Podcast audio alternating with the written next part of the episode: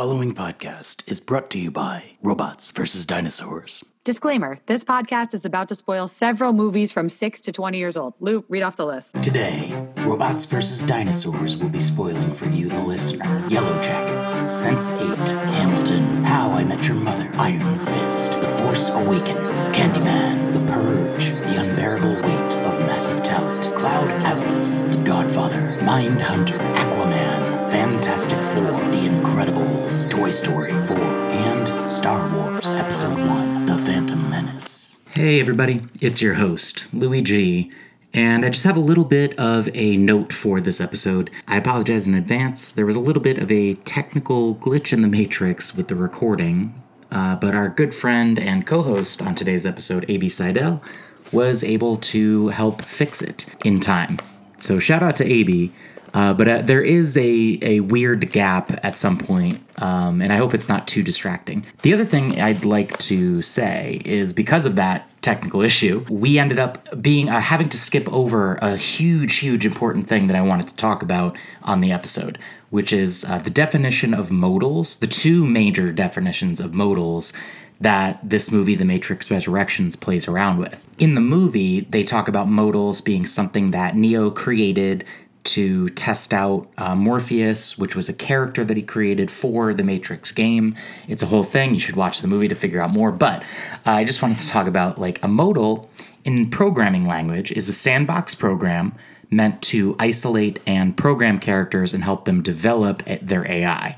Uh, to test them against different types of situations, scenarios, and code, and see how they respond and see if they follow the protocols correctly. It derives from the English word modal, which is a specific type of verb, a verb that shows possibility, intent, ability, or necessity. Some strong examples of modals in English language are can, should, or must.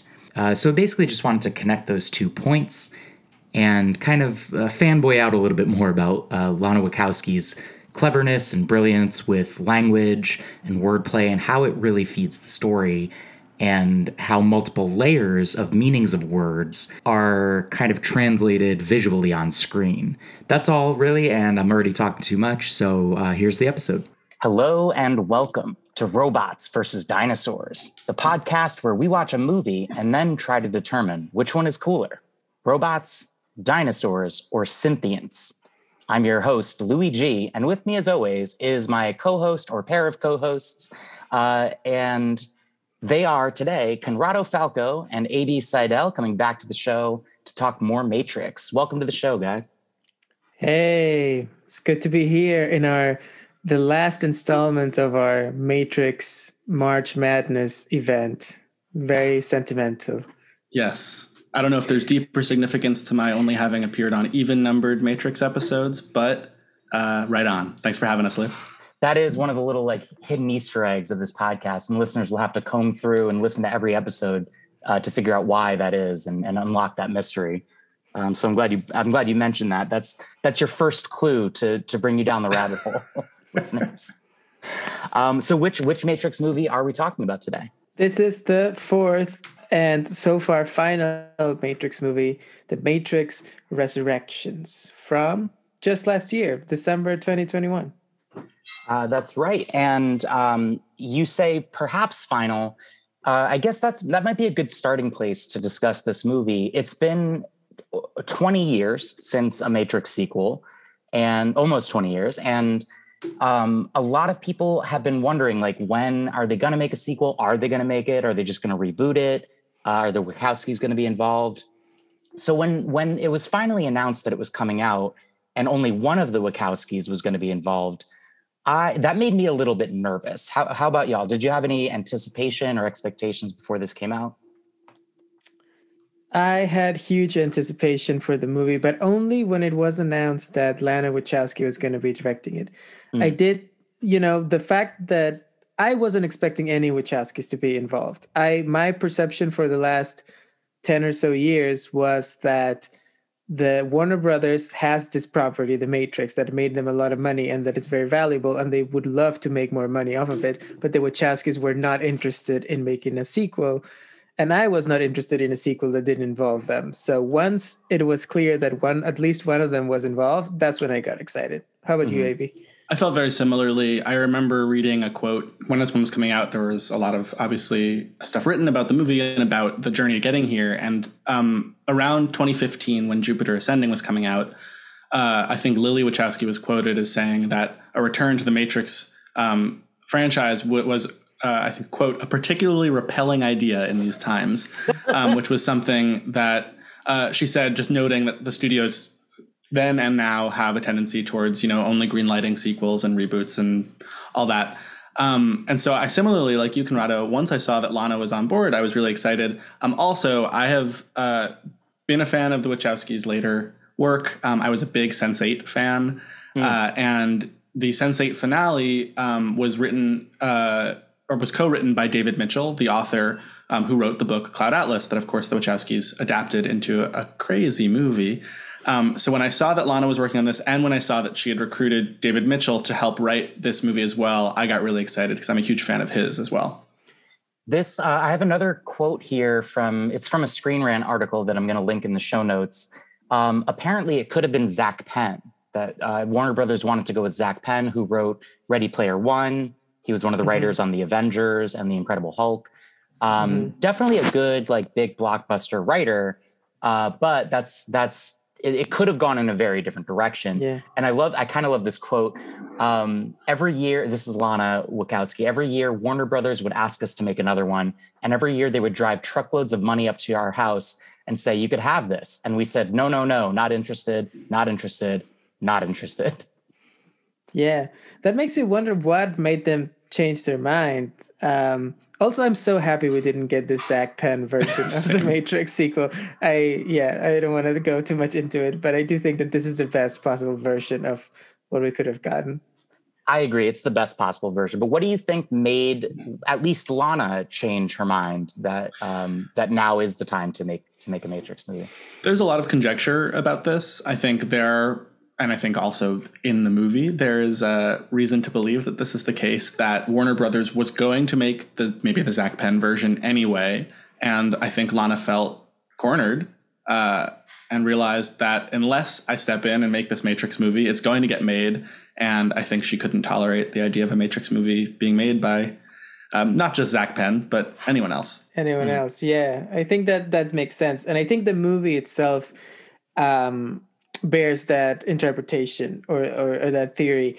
Um, I do think, you know, I said this is the last Matrix movie for now because I think in the world that we live in, if film culture continues to go the way that it's going, there will be a new Matrix movie eventually. Someone will make it. Maybe it will be remade without the Wachowskis' involvement at some point or another in, you know, 10, 20, 30 years from now. But I do think that Lana is making an effort in this movie to make it definitive, to put mm-hmm. an end to it, to like, in a way, kind of bring stuff that maybe some people didn't like about the movie that kind of closes things off and turns it into something different and something more aligned to what they would what with what the Wachowskis have been doing in the last 10 years than the original Matrix movie and the sequels even.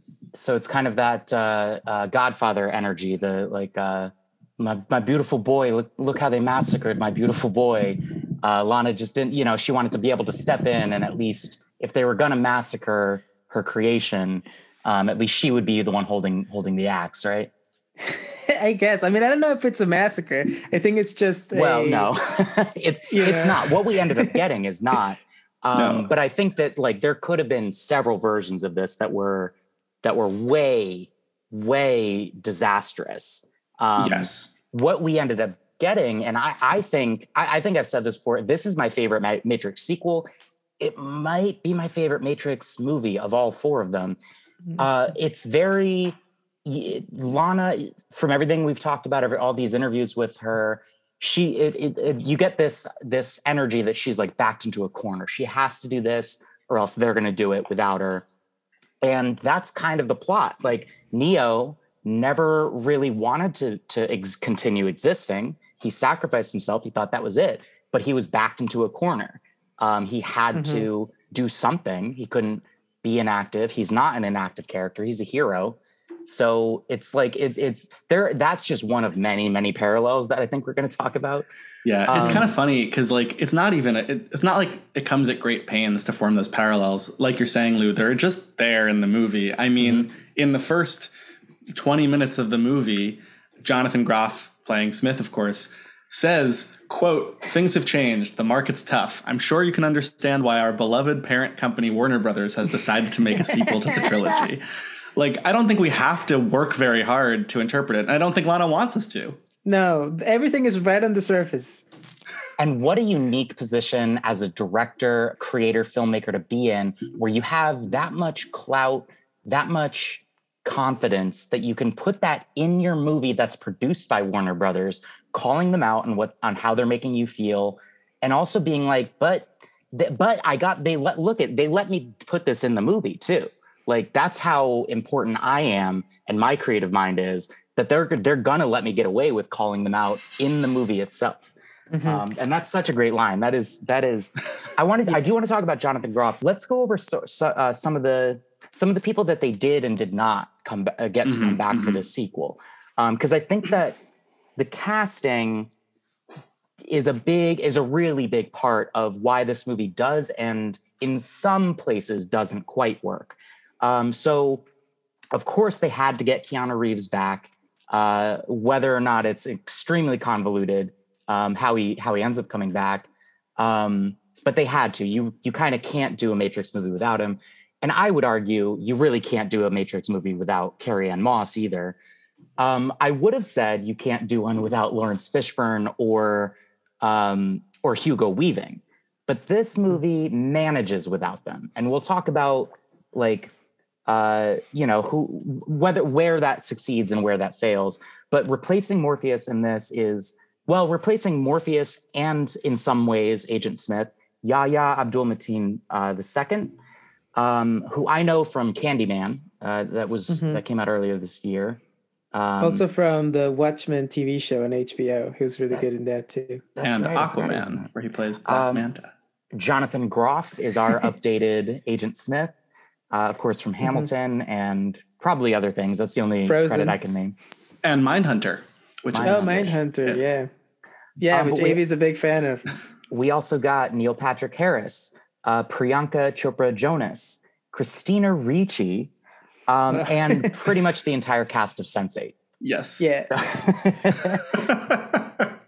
oh, and I my gosh, I forgot the the one of the bigger bigger um, characters in the movie, Jessica Henwick, who plays Bugs. Uh, Mhm. Jessica Henwick, I know from Iron Fist, um, and also from The Force Awakens. She was one of the pi- the Rebel pilots. Um, And so, also the returning Jada Pinkett Smith yeah, yes. as old Niobe. in really really good like prosthetics and and old old person uh, makeup. So so yeah, what do you how do y'all feel about Morpheus and Agent Smith being replaced with different actors?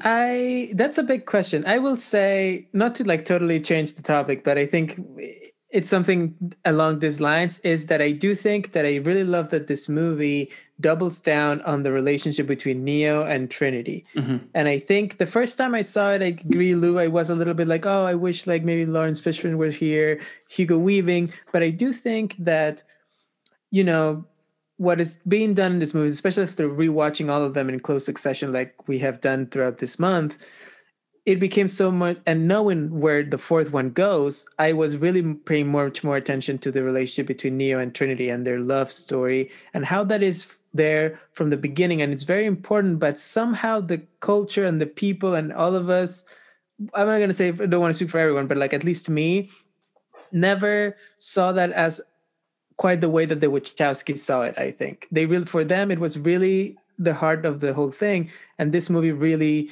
doubles down on that to kind of like reinterpret it for everyone else to say like hey this is what this was all about all all this you know all along. And i do think in that sense it might be actually a strength of the movie to only bring those two back so that it's you know except jada pinkett Smith- comes back but she's more of a supporting character. So like to really focus on those two to really hammer down this was what was important to us about this i think kind of works for me I think you nailed it. At the end of the credits, there's even a dedication to Lana's uh, parents that says love mm-hmm. is the mm-hmm. genesis of everything. So I think you're absolutely right that that's the yeah. theme from the very beginning. And thank you for mentioning that because that reminds me that uh, I also read that the death of their parents was also a big reason why that kind of unlocked the idea for the movie for them. It mm. was really like when, when their parents died and she was having a hard time with that, obviously, she found a lot of comfort in the idea of Neo and Trinity being reconnected after death you know, being continuing to be together after they had died. And I think that gave her the idea to like go in that direction for this movie.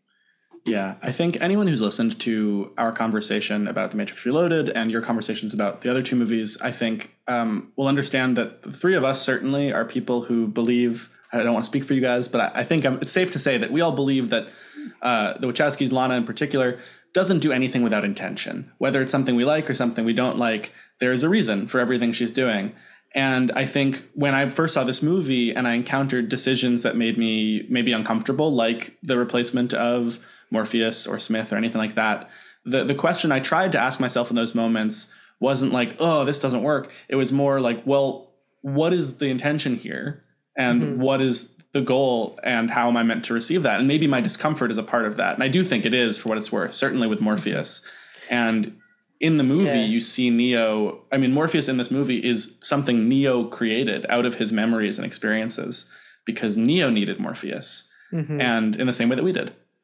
And the and and we find out they're fragmented memories and experiences. He doesn't yes. have full access to his his whole memory because the Matrix has resurrect literally resurrected him, um, but trapped him in this other type of loop uh, where instead of being like a struggling up and coming programmer, he's a very successful game designer.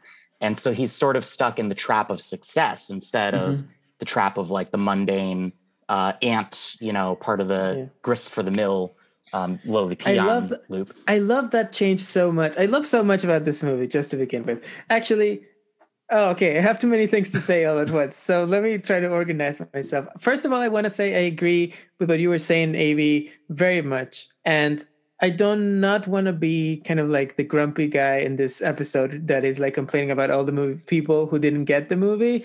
So I just want to get this out of the way right now.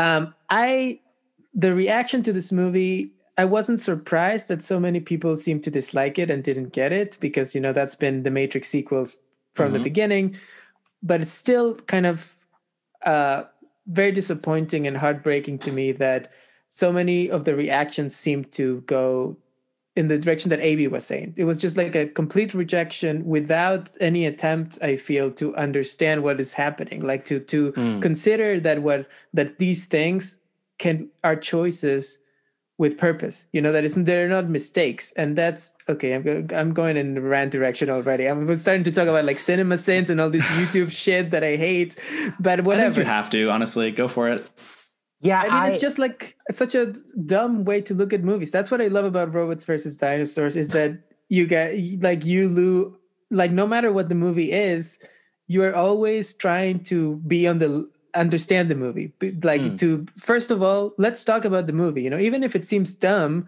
let's just uh, let's live in its world and to mm. ask the basic questions of like how do robots exist in this world? What is the dinosaur logic here?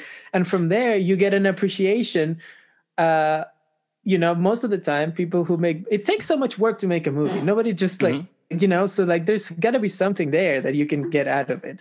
Um, and especially with people as talented as the wachowski so yes. okay whatever rant over. No you're right you can't make a matrix sequel by accident. So mm. Clearly everything's on purpose. And I also think it's, you know, one of the things that makes this conversation maybe more in that direction, Conrado, at least from my perspective, is that this movie came out a few months ago. So we're still yeah. in kind of the cultural experience of it. It's not like the Matrix sequels where, you know, some people hate it, some people love it. We can kind of have a conversation removed from its cultural impact and just engage with our own appreciation for it. Mm-hmm. That's harder here. So I personally, I am yeah, also coming in with a bit of energy of like, oh, it's just raw. It's like there's some people who really hate it. And that grinds my gears a little bit. I also really hesitate to open this can of worms, but obviously, I think the movie uh, really reminded me of the experience of seeing The Last Jedi and some mm, of um, yeah. just the audience's relationship with that movie mm-hmm. um, and the kind of same moments of discomfort that people talk about. um, are similar. And I actually think it's a pretty apt comparison because that's also a movie interrogating the validity of sequels in the context of a franchise like Star Wars, just as this one is doing so in, in The Matrix. And yeah, I think we're just in it. You know, it's going to be raw, and there are going to be people that get us upset. Well, I mean, you know, the sheeple aren't going anywhere, right? They they don't want freedom or empowerment. They want they want what's familiar. They want comfort. They want And that's why it's so good. And that's why it like that's the other thing that make drives me crazy is that the movie there's nothing to interpret. It's all on the surface right. and yet yep. so many people don't seem to get it. I don't understand. Like i saw some idiot on twitter talk about like oh look at this warner brothers talking about themselves in the movie naming a character bugs because they own the character. And i'm like are you an idiot? Like did you even see the movie? You know yeah. maybe maybe this is a more generous read on that um, because i agree with you conrado but i think the entire first act is sort of the movie asking us why we want it to exist. It's looking at us and saying, like, yep. okay, the our parent company, the Warner Brothers, wants a Matrix sequel. We know why because it'll make them a truckload of money. Why do you want a Matrix sequel? This mm-hmm. story ended, and I think there are a lot of people in the audience who are like, "Fuck you! I want a Matrix sequel because the Matrix fucking is cool." Yeah, and yeah, yeah, yeah. They don't want to do the deeper work of interrogating what it means to keep having the filmmakers you love you know, to really prevent the filmmakers you love from a lot from growing, from moving on to other stories, and mm-hmm. asking that the Wachowskis and Keanu Reeves and Carrie Ann Moss, real people, what does it mean for fans to say, I want you to stay in this world forever and keep making me Matrix content? In a way, the analyst, Neil Patrick Harris's character, is the most audience stand in of all. He's the one who literally resurrects them mm-hmm. and forces them to relive this experience. I yeah. think I can bridge this gap because I saw this movie on Christmas Day. Um, it came out around then, and I, mm-hmm. I saw it on Christmas Day. I went to the theater. Um, I, I was, it was like my Christmas gift to myself, and I had been waiting. I was such a big fan of the Matrix series. I had been waiting so long for a sequel. I'm really glad we didn't record a podcast immediately after I saw it in the theater because my first experience was this is really throwing me off balance. I don't think I like this. It did make me feel uncomfortable. AB, it's exactly what you were describing in the first third of the movie, at least, where I was like, they're literally looking at me from the screen and saying, Hey, audience member that bought a ticket to this movie, why did you do that? You're the reason we had to make this thing. Yeah. We're we're we're only dancing up here on this stage because you're you're here. So why are you here? What's wrong with you? And like I didn't, I didn't, the, because I was in the movie theater, I didn't have time to really reflect on that. And mm-hmm. I just c- kind of felt annoyed by the rest of what I was seeing. I had such strong feelings that I couldn't reconcile that I took the train home. Uh, it was also, it also premiered on HBO Max the same day that it was in theaters. So I immediately, because I couldn't stop thinking about it, immediately turned it on. And I spent the rest of the afternoon watching it again and literally it was like i've never gone 180 on my opinion on a movie so quickly um, literally within hours of of seeing it for the first time. And it's and it's it's all of the reasons that it made me angry the first time are a lot of the reasons that i loved it when i gave it a second chance. Yeah it's almost like people forgot that all of the matrix movies are provocations directed at the audience. Mm. you know? Yeah it's not like this one is unique in the fact that it looks at you in the audience and says like you're part of the problem. Wake up. Yep. think about what you're doing. That's what literally all of the matrix movies do. yeah all of yeah. them are that. But of course each time it becomes more and more um it becomes more complex each time right? Like the the ask is different the first time around is much more comfortable than the, you know the, once you repeat it you and they don't clearly they're not the kinds of filmmakers that will just repeat the same thing over and over. They want to introduce new things, and the more you introduce, the more the audience is confronted with with other stuff. You know, right? Um, so like the only people who watch the first Matrix movie and they're like, "Hey," are cops. You know, sure, like Agent uh, Smiths. Yeah, exactly. Um, so I always like to talk about the opening scene of a movie, and this one uh, it, we've seen it before um, on purpose. We've seen the opening scene of this before because it's mm-hmm. resurrected. Uh, we get this green logo. Uh, it zooms through one of the E's and resurrections, and then we get this DOS prompt, and um, it's saying like modal 101 breach user violation host alarm. Uh, we find out later on that's because Neo has built this this uh, this subroutine within his game that he's programming that allows him to basically let a it's called a modal. And um, i really really want to get into i like i did some i had to educate myself on what that is. And, I, and i'm really excited to talk about like what a modal is and what it means. Um, but bugs is breaking into this modal and uh, she is talking to her operator seek um, and she says something really cool which is like you were right. The skylight was a window pane uh, because we find out later on that the way they get in and out of the matrix is no longer through phone booths because of course those are archaic a relic of the 90s um, it's mirrors now. Mirror literally like they've taken that the alice in wonderland metaphor to the extreme and they're literally like porting through mirrors now. Um, and we get right into what looks exactly like the opening scene of the first matrix but something's a little off. The actress playing trinity when they when they kind of circle around and you get a clear look at her face, you realize, oh wait, that's not Carrie Ann Moss. What's going on here? Mm-hmm. God, there's just so much to talk about with this movie. um, and then these agents show up, and uh, an agent that looks unlike any other agent that we've seen before for various reasons gets out of a car, puts on sunglasses, kind of looks like Morpheus um, and and and says the famous line, uh, "No, Lieutenant, your men are already dead." Mm-hmm, mm-hmm. Um, and right, and that and we reveal that that is Morpheus, right? Like this whole beginning section kind of builds to the to Bugs finding Morpheus and that being like a sign that she has been on the right track, thinking that Neo is out there and mm. that he can be found and and it's a really cool moment when Morpheus is like, "Oh, I, I, know what I have to do. I am Morpheus. I have to find Neo. That's why I'm here." Mm-hmm. Um, and he is a program that's been created to do that, right? Yes, yes. and he's like though, half Morpheus, half Agent Smith. Exactly. Yeah, I think that's like intent, like explicit that Neo kind of combined his memories and experiences of those two figures to create mm-hmm. this new Morpheus. Before we get into like what any of this means, I'm just curious on an experiential level one of the most incredible things with this movie, even the first time for me, was going in. I expected a lot of wonderful things. I expected like deep philosophical questions and great, you know, mm-hmm. uh, imagery, and of course all those things.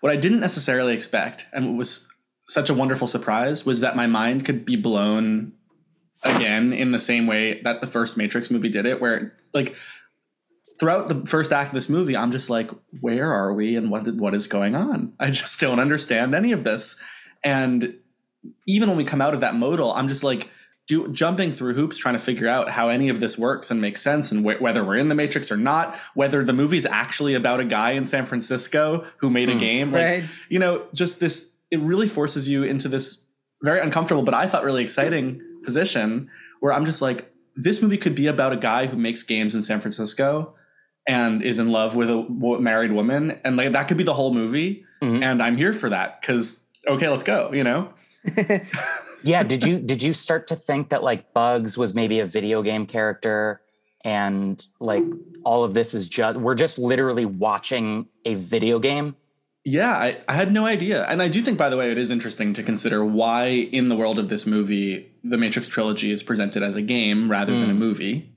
because um, mm-hmm. I think that's an interesting choice uh, and one that forces a distance between the audience and the movie. Because for us, it was not a video game except for The Matrix Online and Enter mm-hmm. the Matrix. Um, but yeah, I, I don't know what I thought. Other than that, Bugs was like the coolest and most attractive character I've seen in a movie in a long time. Bugs rules. I yeah, I have nothing but good things to say about Bugs. I've always loved Jessica Henwick. She uh, hot take should have been the Iron Fist instead of mm. what's his name.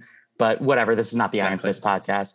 Um, when when it zooms out of that modal, they it is very disorienting because we see um, we see Keanu sitting at a at a desk and he's looking mm. at that readout. And it's like we've seen many times before where it like zooms out from the matrix it's all green rain and it's an operator sitting in one of those like hovercrafts. Uh, so it is it does really throw you off of like well what's real then? What what layer are we still in a re- layer of reality or just another deep layer of the matrix? Turns out spoiler guys deep layer of the matrix. Yeah. Um, and i do like that um that Neo it, it, I love the way that they recontextualize Neo's uh, entrapment in the Matrix and how it changes from, like you were saying before, Lou, being just a stooge to being the head of, uh, you know, the creative mind that has been celebrated all around, that you have the, your disposal, you know, the resources to create the games that you want to create. And at the same time, that you have inadvertently use your memories to be turned into a video game that ends up being like almost making your entrapment and the subjugation of the whole of humanity even more effective through your own experience and through your own by selling your own memories kind of to them right mm.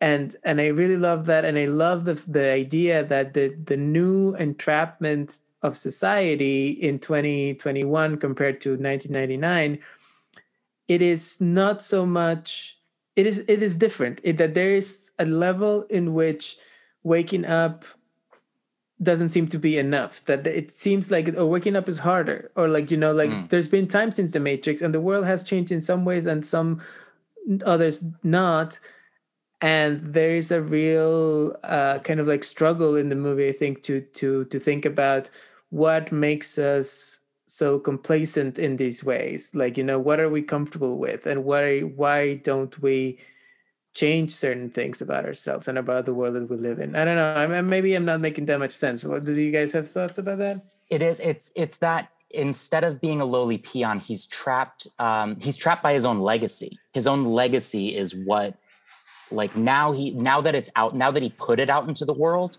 it's also the thing that like he's beholden to like his parent warner brothers is making him live in this world that he's already processed all of his feelings about um, but they're making him go through it over and over and over for the rest of his life. Yeah yeah and and it speaks to the idea that uh about the, the the the, what you were asking the first and about the first movie Lou about like why why would you take the red pill or the blue pill? Why wouldn't you just stay? Like even if you are in the top of the hierarchy within the matrix it's there's still alienation and they're still not satisfying because it's not real life. It's not real you know experience and connection. Um mm. sorry ab you were going to say something i think. No i was just going to say i think i mean i agree with everything you're saying and i don't think that you know it, i think it all makes total sense. You know one of the questions that i always ask in the Matrix movies, uh, and we talked about this a little bit in Reloaded, is you know why 1999, and here the question is like why 2021. Obviously, it's like when the movie came out, so mm-hmm. there's something powerful about setting the world of the Matrix in our present. It makes it more directly relatable, and it makes it easier for us to understand that the movie's talking about us. But mm-hmm. there's also a moment I think in the analyst when he reveals that he's actually uh, the I hate to say the architect when he reveals yeah, that he is the, the you know the creator of the new Matrix he gets at this idea that this moment in 2021 rather than 1999 is more conducive to the success of a matrix like construct because we're more complacent, more willing to submit ourselves to a system as long as it tells us pleasing fictions. It's one of the movie's mm. many, I think, jabs at blockbuster culture in general. This idea that because of our feelings, not because of, he says something to the effect of like, mm-hmm. um, it's not fact, it's feeling. Um, mm-hmm. We are we are telling ourselves fictions all the time, and as long as he provides a fiction that is palatable to people, they'll keep buying into it. They won't want the truth. Yeah, I have that written down. Here's the thing about feelings. Turns out they're easier to control than facts. The worse we treat you, the more we manipulate you, the more energy you produce. Uh, he says you're you're basically 99% of the human population are quietly yearning for what you you don't have while dreading losing what you do. Desire mm-hmm. and fear which is yes. very very poignant I, that like seems very truthful to me when i heard that in the movie mm-hmm. and that also makes me think the movie is you know many things but one of them is also a movie about uh, the power of logging off you know like going off yeah. social media uh, the end you know that moment when Trinity, not to get well, we spoil. It's a spoiler heavy podcast. So the end when they're flying and the helicopter is coming for them, and Trinity just like, okay, bye, and she leaves. That seems to me like she logged off. You know, that's that's the thing. She closed Twitter for the day, and good for her. yes, I love that quote so much. I think there's first of all something really scary about this idea that like the machines have been able to harvest more energy from us because because they've tapped in to our desperation and our desire to be free of their control. And as long as we don't know that what the thing we want to be free of is them, but instead it's just this like mysterious yearning for some connection that exists that we'll never understand or be able to fulfill because we're so hooked up to the rigors of daily life. Um, I mean, we're just describing jobs.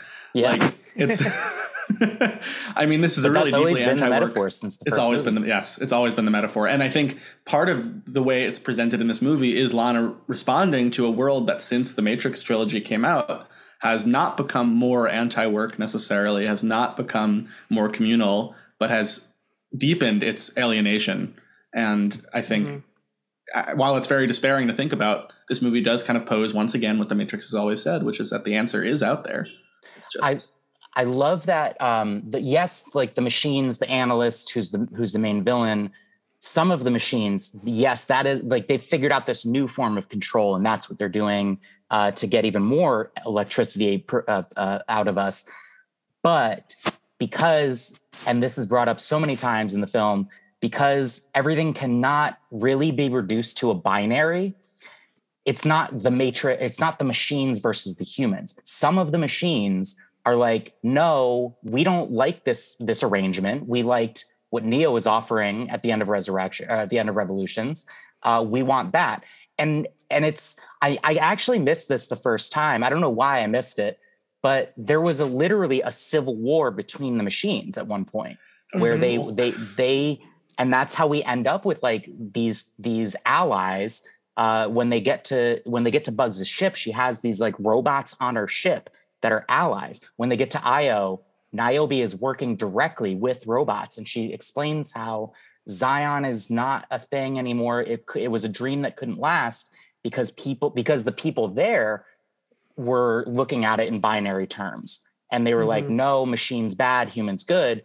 But only the humans that were able to embrace other possibilities, a more middle of the road approach and compromise and work with the machines that wanted to work with them were able to create this this city of io where it's more uh, everything's balanced and there's more unity and and harmony Yeah, I mean, this is the first Matrix movie um, made after Lana and Lily Wachowski have come out as trans. Mm. Um, it's the first Matrix movie made after our cultural understanding of the Matrix as a trans allegory has really, I Mhm. think, pervaded uh, pop culture.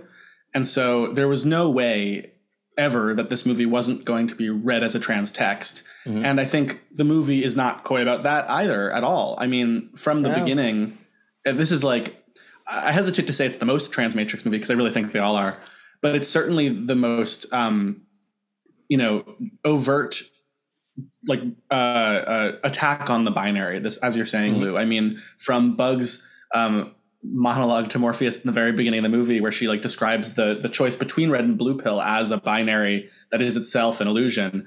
The the the point there being it's not about what pill you take, it's about you choosing to Yep. take the pill at all. Um, and that the idea of reality and truth and fiction being boiled down to a binary choice is also a lie.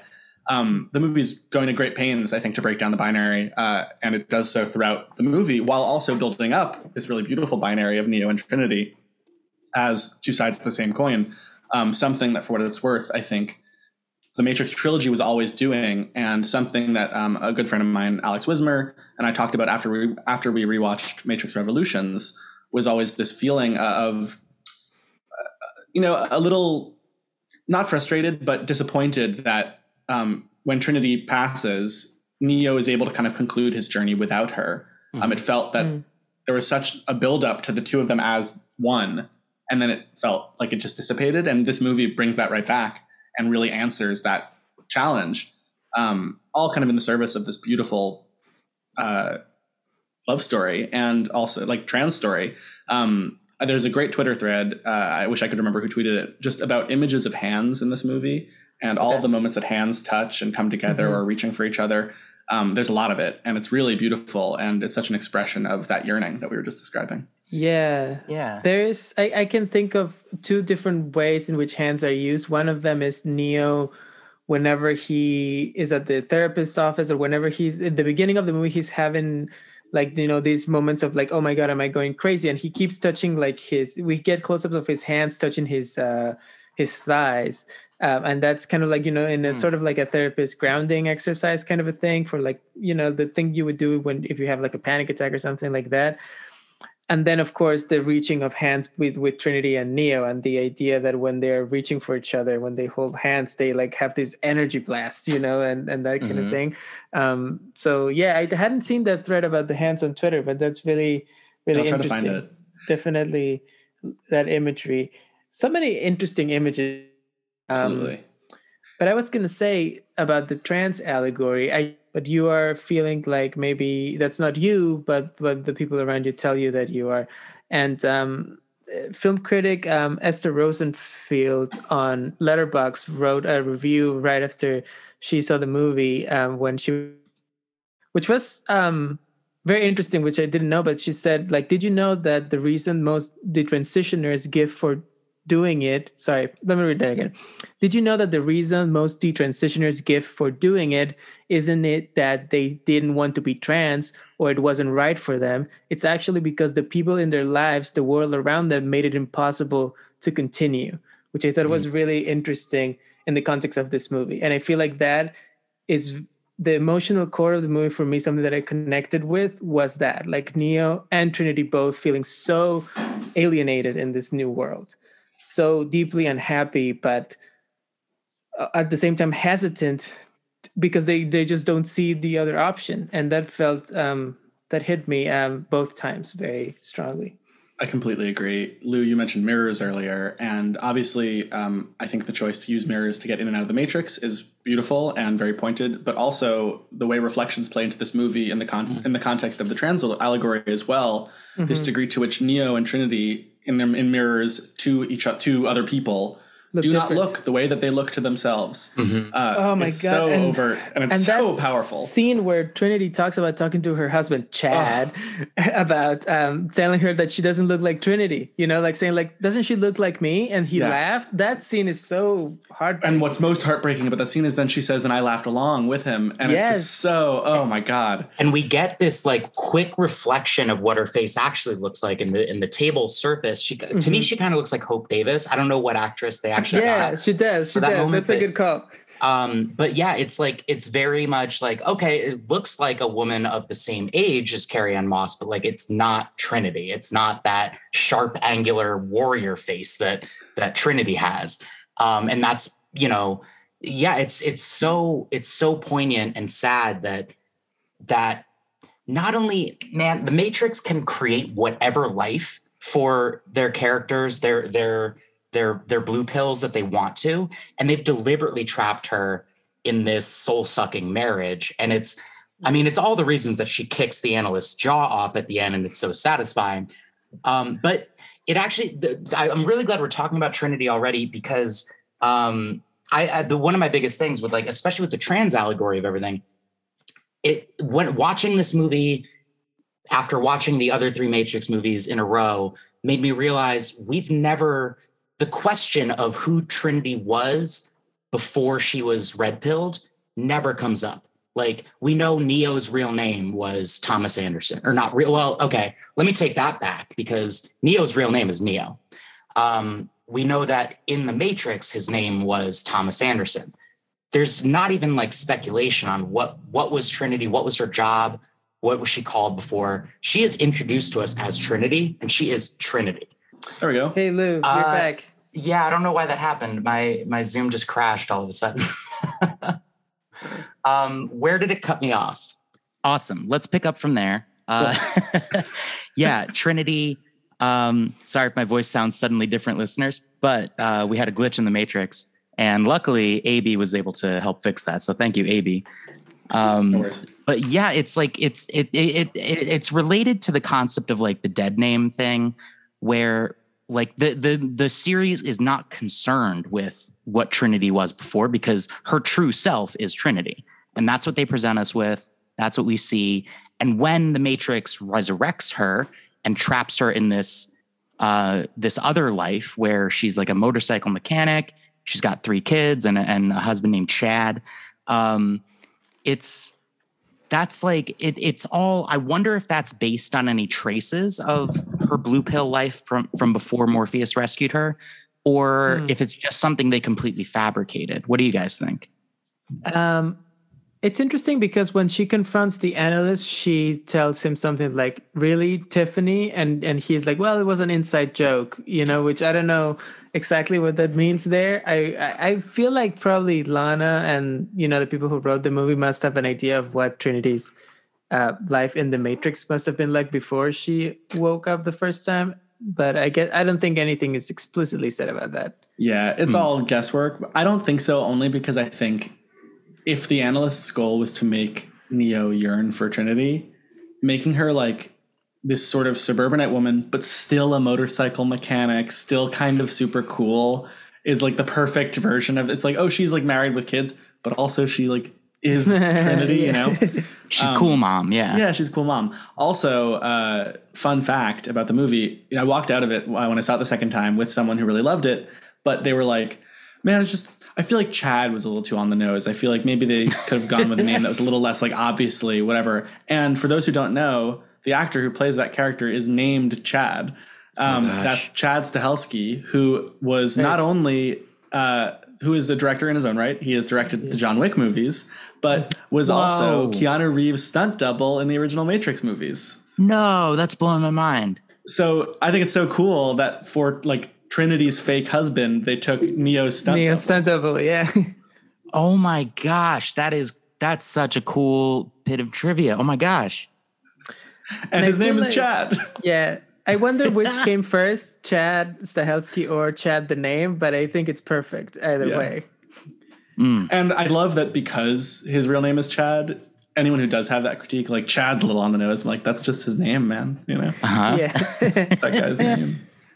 but it's like it's you were saying earlier like everything is so stark everything is so surface level what there's they're not trying to uh uh, as much as everything is layered and there are more meanings the more you unpack it the more you look into it and dig deep everything they- they're telling you right on the surface like what this is our intention this is our meaning behind everything um, and you can dig into deeper layers if you want but we've already we've already told you up front like what it is. Um, it even even like tie, that even ties into that comment you were talking earlier about uh, when Smith is like our beloved parent company Warner Mhm. Brothers um, has decided to make a sequel with or without us. The fact that they they let that be in the movie also shows that's not even a business decision they're ashamed of. They're like, yeah, uh, yeah, Right. we were going to do that. Like Yeah, you can tell people that that doesn't doesn't change things. Everyone knows what the movie industry is like. Everyone knows what big production studios are like. We're not we're not Yeah. ashamed of that. There's also, I feel like, ever since, I feel like this starts with The Simpsons and how they used to make fun of Fox, the television network, all the time because they were on Mhm. Fox. Um, that it kind of has become kind of like a little bit cool for the studios to make a let the, their own shows make fun of them. You know, like in 30 Rock, Yep. they make a lot of fun of NBC and you know things like that. So I think I- Warner Brothers actually kind of like can use this as to be like, yeah, see, we like I, we know, we have a sense of humor. yeah, Yep. Just a little bit of sh- shameless self promotion. I'm I'm a writer in a sketch show, and we perform in a bar. And our one and only sponsor is Bud Light. Like you get a free Bud Light with your ticket. And we, uh, as writers, we take every opportunity to talk about how shitty and flat and tasteless Bud Light is right. in scenes. Like just because it's like, okay, we can take a swing at them. It doesn't. No one's gonna not drink it just because Right. we made fun of it. Yeah. Because in the context of the Matrix, Bud Light isn't the enemy. Warner Brothers isn't the enemy. Warner Brothers is a system that exists, and the enemy is our submission to that system of control. What we Mm. really need to do is say, fuck you, Warner Brothers, and Right. go make radical works of art. And we couldn't say that if we didn't have something to point our middle fingers at, right? There has to That's be interesting. Yeah. a target. Yeah. Uh, I mean, because that's that is essentially the analysts. That's the difference between this. This I, I and I'm pretty sure this is the eighth version of the Matrix because the seventh version was that sort of harmonious one that came about after Neo's sacrifice. And they kind of allude to the fact that like that was the analyst was there. He witnessed that moment and he realized I have a better idea. Um, so I think he like shut it down and rebooted it and built the Matrix 8.0, which takes advantage of that like instead of um, instead of well not instead of but in addition to all of the ways they used our brain to generate electricity he discovered there's a way like we can supercharge it i can increase productivity by giving you these like letting you get so close to your desires but you have to have something in the way Mm. Right. And I think he does that. If I understood correctly, he does that with everyone in that matrix. So it's a matrix that is Mhm. like trying maximizing as much energy as possible, but especially Neo and Trinity because they are so powerful, he gets to have even more energy out of them, right? Like j- them alone are like a you know, like I don't know, like a million nuclear power plants or something. Yeah. Mhm. It seems like they're like a sort of symbolic and literal kind of crux that you know it's it's the like cornerstone of this new matrix. Like Right. Neo and Trinity existing like one foot away from each other at all times is the like source of the energy that makes this whole system work. hmm Which also begs the question of why don't they just constantly have a hundred sentinels uh, hovering over those two pods? Um, Right, because it- they're in like an impenetrable building that isn't impenetrable at all. Right, Right. Yeah. It, it, the the the answer is it would make the uh, Act Two climax where they rescue Trinity impossible. Um, But from a machine standpoint, I can't see why they didn't make that decision. Yes. By the way, before we move on from some of the beautiful, I think, trans imagery, we were talking a little bit about mirrors before. One of the other things I wanted to say about mirrors was, um, well, two things really. Lou, you had talked about how now the way you move in and out of the matrix is through mirrors, and I think um, there is both. Uh, there's a there's a French philosopher, psychoanalyst named um, Jacques Lacan, uh, who um, I studied a bit of in college, and I think like anyone who had a kind of a rad uh, sociology professor probably read a bunch of Lacan. Um, and Lacan is famous for theorizing uh, what he called the mirror stage, um, which was this moment uh, in uh, an infant's life, but then ultimately he actually um, believed that the mirror state is sort of ongoing. It's this moment when you first view your reflection and recognize yourself in the mirror. And in doing so, you are objectifying yourself. You're turning yourself, this idea, this thing that exists inside of you, into an object that, you know, and it's, it is sort of the relationship then in the mirror between the ego and the body. Um, And in a way, passing through mirrors is to destroy the objectification of the body or the objectification of the ego in the body. Um, Right. So I think there's, and like the Wachowskis are definitely people who have read Lacan. Um, yeah. I, I know there's like a bonus feature on I think Reloaded or Revolutions or something where they base. Oh yeah, it's on Reloaded where they sit. Uh, it's a commentary track on the architect scene, and it's just them like giving a basically the same level of philosophical lecture the architect is giving, just over that scene where they're talking about all their influences. So I'm Mm. certain that this is something that Lana was thinking about, um, and I thought it was really interesting. Even one of the one of the like the opening shot of the movie after um, It's a reflection. after they show like the rain or whatever, and like they're we're we're getting into this modal. It's uh, boots walking across pavement, but it then the camera pans up a little bit. It's a, we've been watching a reflection in a puddle. yeah, And, Yeah. and so yeah, I love that. A lot of that throughout the whole movie yeah 100% um i what do we think of the this is i guess maybe changing the topic a lot um, but um, what do we think of the action in the movie? I think that's one of the things that coming out of it i felt like i love this movie but i did think that the action wasn't on par with like some of the most iconic uh, matrix sequences that we've seen. So I think Mhm. that I also thought was probably a reason why people were disappointed with the movie. Where you know, which I it's more to me more understandable than the others. Um, there's some cool stuff for sure. There's like I think like imagery is really good, even though the action sequences maybe are not like the best that have ever been done, which is what you can say about like Reloaded and some of the other movies. Mm-hmm. Um, but the, you know that moment where all the bodies start falling off the buildings, that's like really Oof, yeah. crazy imagery that I really loved. That's a really good one. That um, I, I, just in terms of like the martial arts, this doesn't have like the first three uh, an iconic martial arts fight. Like the first one, that that training sequence um, with Morpheus and Neo, the first time is incredible. Um, in the second one, the Burly Brawl with 125 or however many Agent Smith, 100, I think it's 195 Agent Smiths, and then it, like the Super Burly Brawl in the third movie. Yeah, this is Um, great. The So- mo to me, the most iconic like kung fu fight in this one is that moment when uh, Smith and and Neo are like they fought their way to the basement of where the Merovingian Yeah. is. Oh, the and Merovingian. we didn't mention him. He returns. They start they start throwing blows at each other, and their moves are exactly the same. Like Mhm. they're they're Mhm. thinking of the exact same punch, the exact same kick. Like their fists literally connect at first uh, because they're literally quote you know mirroring each other um, in their Mhm. fighting style. Yeah. Okay. You've mentioned both Smith and Merovingian, which are my two keywords to like say we need to talk about Smith and Merovingian. Mhm.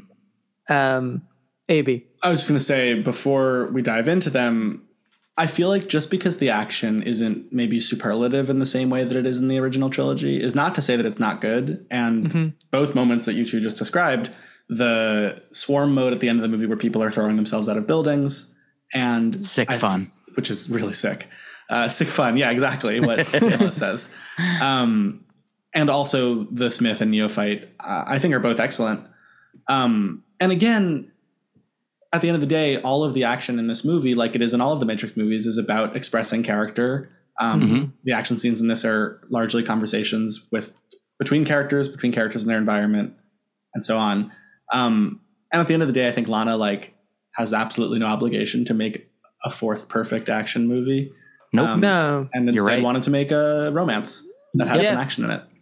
Yeah. Yeah, the I actors are fair. older, the characters are older, but an argument for that is Neo's powers should evolve. So like he shouldn't have to throw as many punches.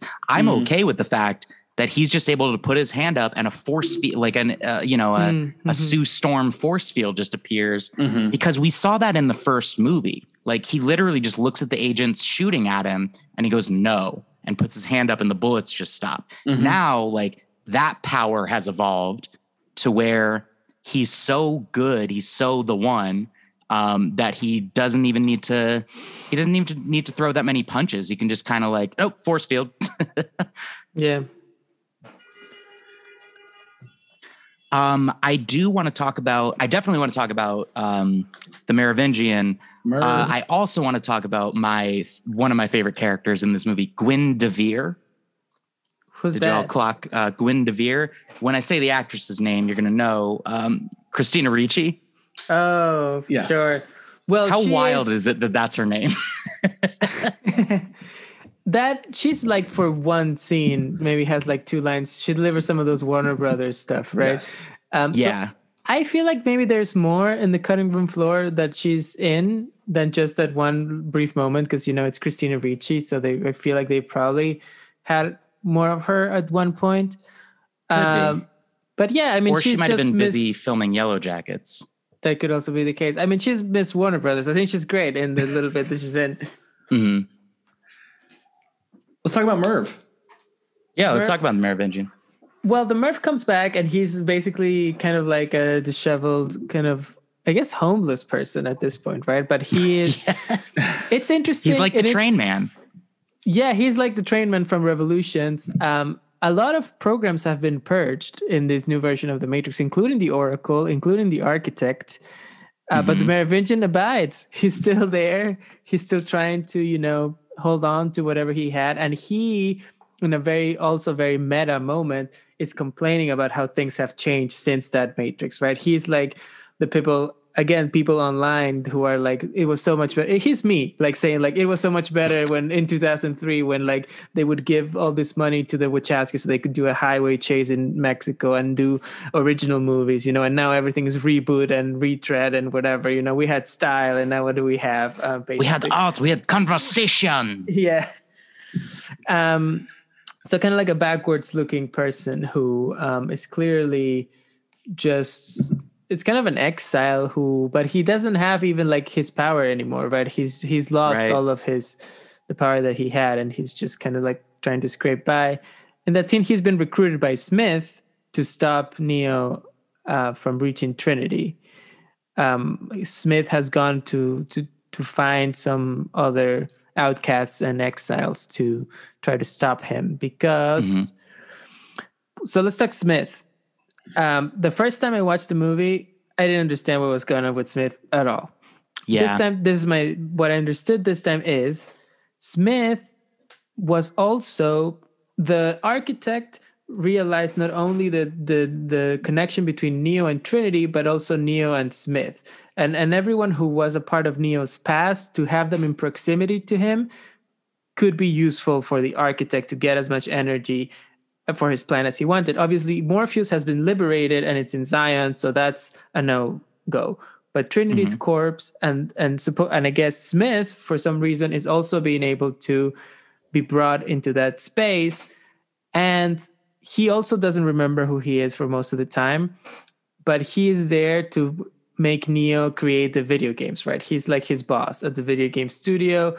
And once Neo is liberated, because he has that connection with Smith that we've talked about through these episodes, I kind of like there's another binary between the two of them, a yin and yang. I think we were talking about with Jason and the Revolutions episode. Um, he realizes that he's Smith. He feels liberated once again, and he goes on to do his Smith thing. And that's where I don't understand what goes on next, like what his deal is in this movie once he's liberated. Like, what is he going to do if he brings down the analyst?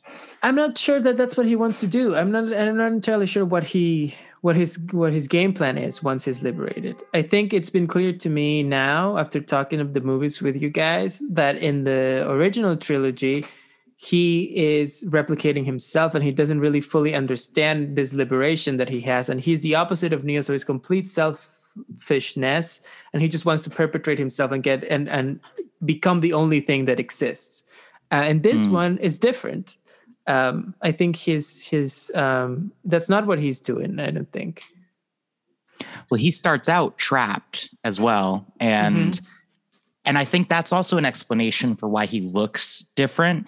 Um, do you think that there was a version of this script where they assumed it would be Hugo Weaving playing this character, and that like that moment when when they first show his face would have been more would have been more impactful on the audience? Or do you think that they Um, always wrote it with the intention of Smith is going to look a little bit different because that serves the story?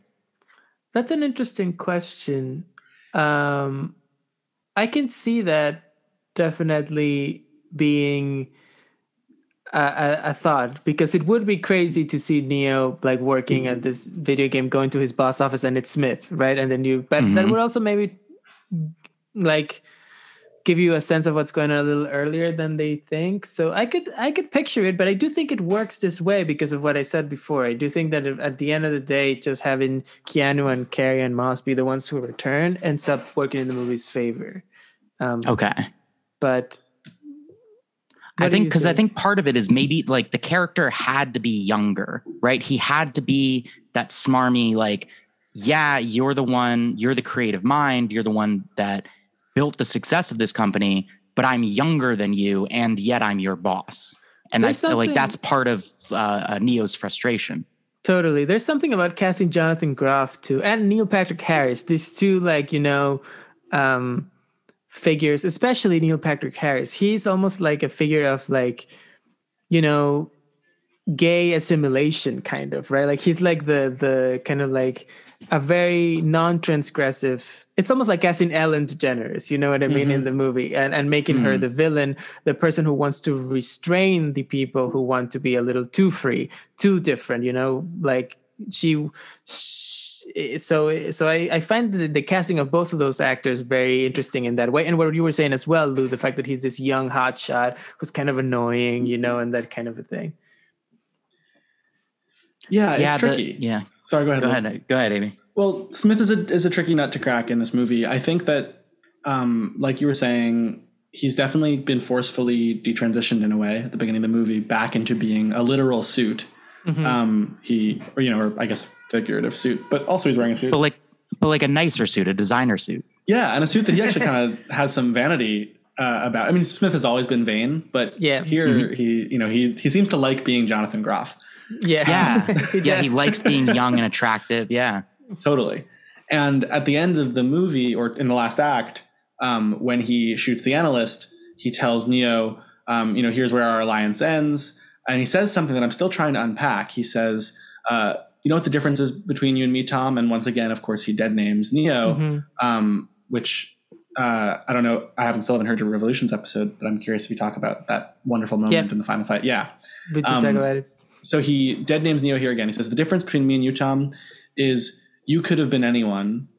Where, uh, what does he say? It's um, oh, anyone could have been you, and I've always been anyone. And I'm like, what the hell does that mean? I don't know. Yeah, I don't know what that means. That's what makes me so question like what Smith's role is in this whole thing.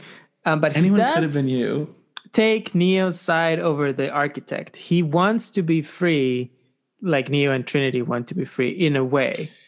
Well, yes, it's clear that he views like the analyst as the enemy, the person who you know And shackled trapped him. him, yeah, yeah, exactly. Um, and wants out of that prison.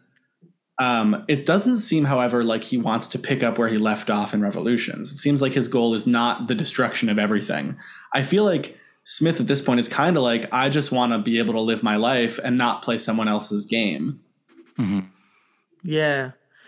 And that's interesting because it's also the destruction of the Matrix is not the goal for Neo and Trinity at the end of the movie either. Instead, they seem to be like enjoying the fact that they have found their power and they can, like they were saying, remake the analyst's world to their will and paint rainbows in the sky and whatever. So I think that's also interesting that it's not about, you know, destroying once again it's not a binary of like them or us destroy this the the matrix and and live free but it's more about a combination of all those things of like being able to exist within that world but still have achieve your full potential um it's it's interesting i don't know i don't know how to what what to think about that um exactly Well, do you do you think that they're setting up uh, Smith? Like, do you think they're setting him up in a for a sequel because he kind of just goes away? Like the the there's not much resolution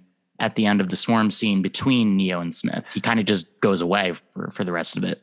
My instinct is that the Wachowskis and where Lana in particular here has very little interest in setting anything up for another movie. Sure thing, yeah. That's the only thing that makes me think that. I mean, it feels like a moment in which you would see, like, oh, there'll be more of him. And, you know, Neo Yes. and Trinity are flying away at the end and doesn't feel like it's the Matrix is not destroyed, you know, so that there's still open ends in some ways. But uh, nothing about her or the message of the movie makes me think that there could be more. This does feel very much like the end of it, like the, a definitive. This is not Toy Story 4, is what I'm trying to say. Toy Story 4 to me was a movie that was completely superfluous. Nothing that was said in that movie wasn't said already in the other ones. Whereas this movie feels to me like it actually, I can't imagine the Matrix saga without the fourth one after having seen it. Okay, I Oh, think I just figured out what he mean. I'm sorry, I've just been thinking about this. Anyone could have been you, whereas me, I've always been anyone line. I think I Oh, have a read on it. So I think what he's saying is that Neo is not special at all. By like by being the one, he is a universal figure. Hmm. And Smith is like, I'm singular. You know, like there's only one Smith. So I've all like you, like anyone could have been you, whereas me, I've always been anyone. The the point is that like the subject of the sentence for Smith is I, whereas like anyone could have been Neo because Neo's not Yeah. special. But me, I'm special. So I can I can be anyone. I I have the power, whereas you are powerless because you are not special. I think that's kind. of, It's kind of just this like. It's a very juvenile comment, honestly. That's what I, I think. Smith is kind of uh, in reload our reloaded conversation. We talked about him as adolescent, and I think that thread is definitely still there here. Um, Yeah. Smith. Yeah, he's just like Yeah, we're, we're the, same, internet- but you're weak, bro. You know. Yeah, yeah, yeah. He's like a he's kind of like a uh, what's the word I'm looking for in kind of like internet lingo. He's like a he's like an edge lord or something. you Yeah. know? Yeah, he's kind like of that troll. kind of person. Yeah, troll. Um, and I think you're right, AB. I think that interpretation is right because that's what I extrapolated from it too. And like the fact that the one is a is a protocol set up by the Oracle and the architect, and the Matrix sort of not randomly, but like uses, I guess, an algorithm to select uh, a random person, and it could be anyone to be the one and to follow the path of the one. Um, whereas Smith was deliberately designed to be Smith and then discovered that not only like what he I think what he's saying to Neo is you're a clone. You've been cloned six now uh, now seven times. Um, whereas I am special because I can clone myself. Like Mm. you are a clone, but I have the ability to clone. Yeah, yeah. There's something about that that, and he does. You know, we said he's a very prideful character, but he does take pride in his abilities, and in, Mhm. in especially after he's freed. You know, so yeah, so that that tracks for me. Yeah. Um, that is actually, uh, if y'all are cool with it, one of my big three questions. Mm. Do y'all want to do Oh. lou's big three? Sure. Yeah, I forgot about that. It's been so we're so far into the episode. Okay, Lou, we got to get them out. No, it's fine. I I've realized I realized that you know a year after uh, starting this, I've been doing this podcast. I guess a year and a half now. Um, it's an evolving format. I haven't Mhm, figured out mhm. the right time to do lou's big three. Uh, but you know, whatever. This feels like the right time for this episode. So let's Okay, let's okay. go. Um, so Ryan, go ahead. Lou's Big Three, it's you and me. We're gonna have fun with Lou's Big Three. Thanks, Ryan. Great theme song.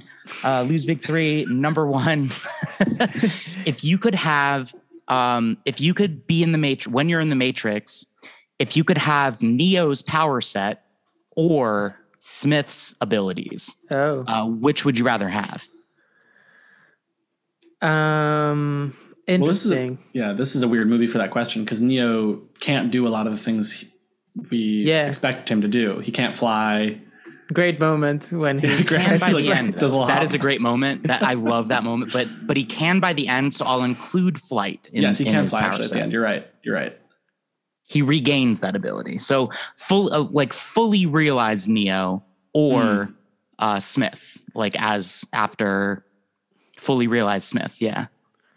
I think in this movie, I don't know about the power sets per se, but I think in this movie, well, maybe at the end, not so much, but I do think that Smith is much more in control and cool with his with his awakening you know? Like neo has to to struggle through a lot. Let's get trinity. I feel so very feels very conflicted throughout. Smith when he's awakened he's like oh my god this is great. I'm having an awesome time. I'm gonna plan my revenge and just have a a, a, sweet time doing it. Um so that makes me feel like he is the more um enjoyable person to be in that scenario. But i don't know Okay. I agree, I think. Yeah, I mean, at the same time, flying is super cool. And at the end of the movie, you get the sense that Neo and Trinity are literally like setting out to make the Matrix in their own image, you know, just to, whatever like, they want yeah whatever they want. And I mean, godlike power is hard to say no to. Hmm. Yeah, and you get to hang out with Carrie-Anne Moss, which is cool. Exactly. Yeah, definitely. Uh, yeah, I, I think I'd want Neo's powers be, simply for that shield thing, that like that um, Sue Storm ability, which I just think is so cool. Um, and you know, if you, even if you're gonna have a porcelain uh, sink basin smashed over your head, you can protect yourself very easily with it by just throwing an elbow up. Yeah, Neo has a nice Um, apartment in the Matrix too. That's true. Yes, he does. I do love Smith's like ability to transform himself in this in this movie, though. I did. That's always something that I find a cool power. Like they be able to like morph into other people to change your Yeah. appearance. Yeah, it is cool. He, uh, what is he? He like he assimilates the um, Scotch, I think is his name, the the the barista at Simulatte. Mm, um, mhm. which little bit of an Easter egg. Sco- Skroce, his name is Skroce. it's because it's uh, there was a storyboard artist, I think Steven Skroce, um, that did like all of a lot of the storyboard art for the Matrix movies, and like now has his own comic book. Uh, so Hmm. that's a a reference nice. to to that artist. cool. Yeah. Um, also, interestingly, like early on in the movie, I think uh, I think they show Tiffany getting a coffee from him, and he's talking about how like he he has like an addiction to nicotine or something like Mhm. that. Um, which is just funny that that's also part of the Matrix. Um, Yeah. Lou's Big Three Oh. number two. Oh, go Wait. ahead. Go ahead. Go ahead. Lou, this que- this answers one of the questions that you had about Revolutions watching, which I thought about watching it now, which is that I do think the programs and the agents in the Matrix go about their lives as if they were regular humans because we see, you know, Yahya Abdul Mateen as as the agent in the well, I guess in the modal, but like we see him taking a shower and you know going about his day, going to the gym when he's Mhm. talking Yep. up. So I do think that you were right in that question that agents and other programs just go about as if they were humans while they're in the Matrix.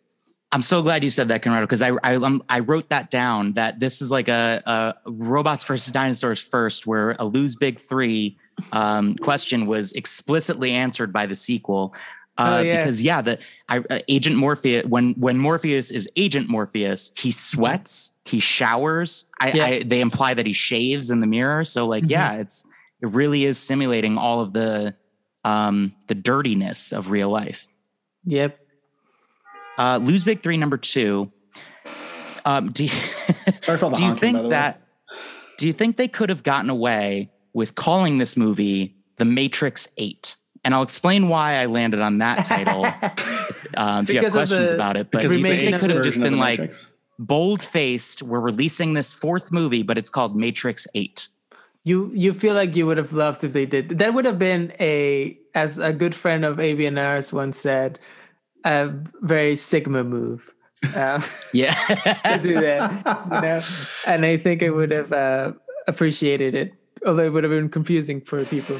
It's very, it's very um, Empire Strikes Back to suddenly call something, you know, Episode Five Mhm. when it's the Right? second Yeah, movie. yeah, yeah. Um, I, yeah, I don't know. I mean, I love the title, Matrix Resurrections. Um, it's a better title. Yeah, it's it, it's definitely a better title than my idea. but could they have? sure, sure.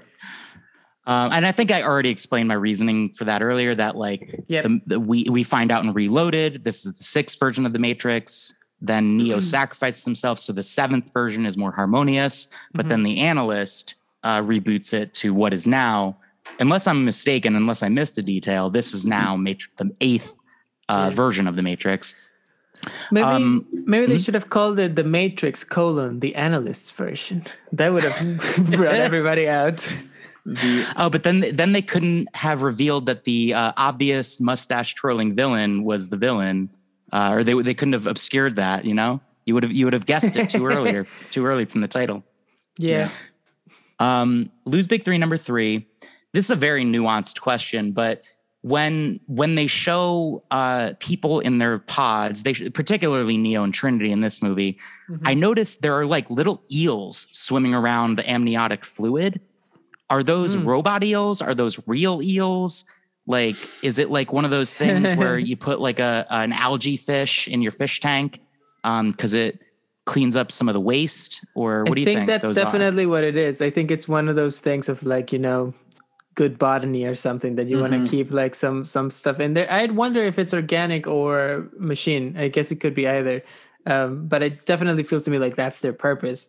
I feel like they're machine just because I feel like the machines a long time ago figured out uh, eel-like movement. You know, if the Sentinels are any uh, indication of that. Yeah. That's true. That's very true.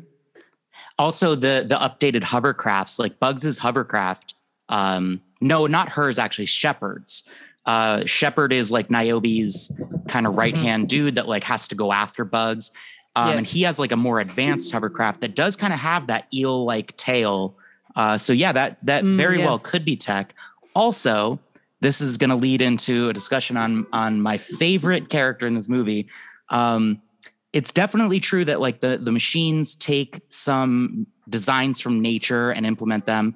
Octocles, for example, looks kind of like a big beetle. Um, Octocles is the robot that one of the two robots that rescues Neo from his pod.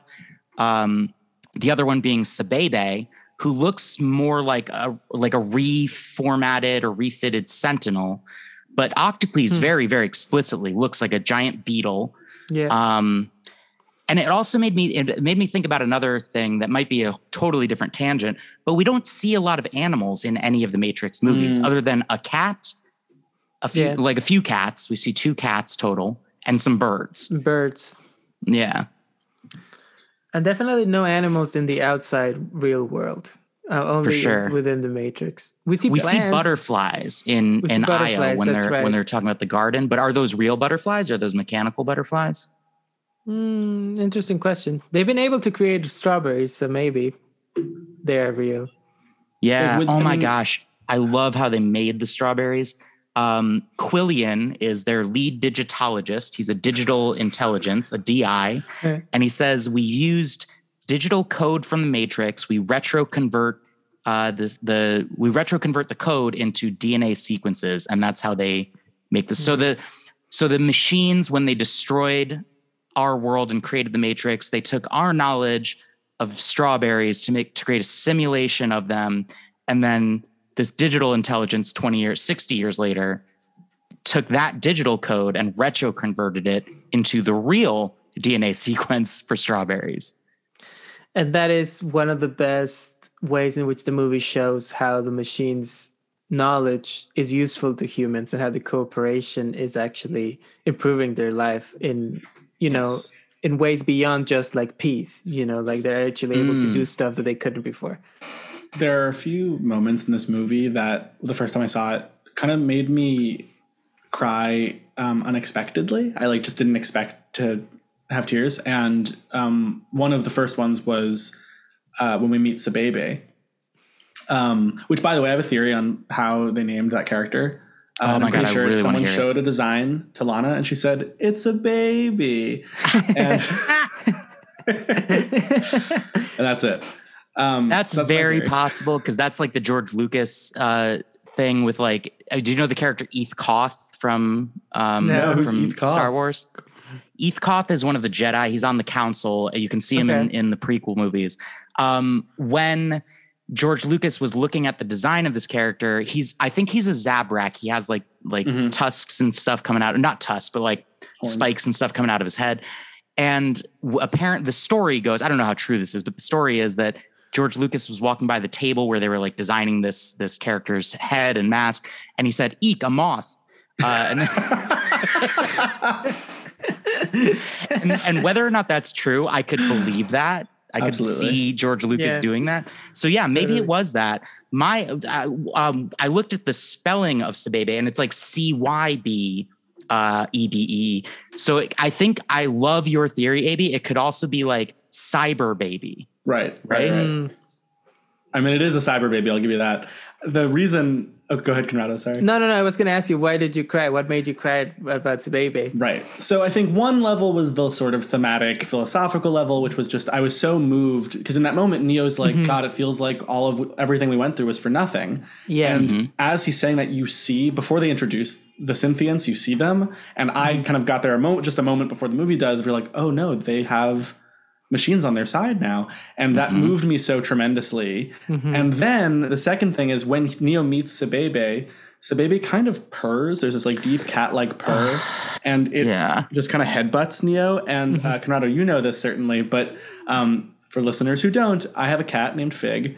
And uh, early on, we saved Fig from my sister's farm, and I taught him how to. That makes headbutt. it sound like your sister was terrorizing him. No, I'm sorry. My sister's a farmer. He was a friendly cat on the farm. We decided to take him home. And uh, I taught Fig how to headbutt. And um, now we greet each other by butting heads. Yeah. And I think I just saw in this moment that like Neo and this Synthient were communing in the same way that I do with my cat. Uh, and it was tremendously moving. Yeah. That's Cybebe's exactly great. one of the reasons Cybebe is like so endearing to me as well. It it reminded me of a dog um Mm. because I that's something I used to do with my dog. Like I would greet it, pet it, and like it would put its head down. She would put her head down, and I would put my forehead against hers. Ah, and there's just this unspoken communication. There's something about like head, you know, like head against head communication. I don't know. It's very special. Well, I so I used to be a scuba diver, and that's something that um so they taught us. We had this whole lesson about like rescue swimming, and um what let's say like your dive partner gets tangled up in lines, and um you go down. And you realize I need I need a tool. I need maybe like a cutting tool if they're tangled up in something before I can actually get you out of this. They tell you a very very important step. You have to go up to that person, put your mask up against theirs, and make eye contact Mm. um, because that will reassure. That's like the that's the unspoken message of hey, I'm coming back. Like I need to go, but I'm coming back. Hmm. Interesting. I love that. Yeah. Yeah. And the and and Bugs even explicitly says at one point like the definition of our side has changed. Yes. You know, we've got um Cybebe, uh, Octocles Lum- Lumin8, I think is like the little one that sits on uh, Sequoia's desk, Mm-hmm. um, and he like fist bumps it when they when they're celebrating. And that's Uh, also something that I really appreciated about this sequel is how they took their time to to do something different and to think about how things would have changed, you know, Yes, and what would have happened in the in the meantime. Um, you know, not to be like all like poo poo on Star Wars or whatever, but The Force Awakens, it's very like, kind of nonchalant about like, yeah, Mm-hmm. whatever. It's like we're back to like kind of how things were just cause, you know, or like we will Mhm. explain it quickly or whatever. But Yes. this really thinks about okay, so once Neo came out and then we're part of his deal was that everyone who didn't want to be in the matrix has to unplug so that would generate an energy crisis so the machines would start to turn on each other and et cetera et cetera and you go from there and and i really appreciated that that they were like we don't want to just go back to the beginning and everything's the same and Yeah. what neo did didn't mean anything this is Absolutely. And in And doing it's so, something- they. Oh, go, oh, go ahead, Ivy. Go ahead. No, please. It's. It, I was just going to say it's something they've been. Uh, they've also laid the foundation for in the first movie because the Oracle is a program on the quote unquote machine side that sided with Yeah, the humans or with them. realized our quote unquote our side isn't a binary. It's not us versus them. There needs to be a we.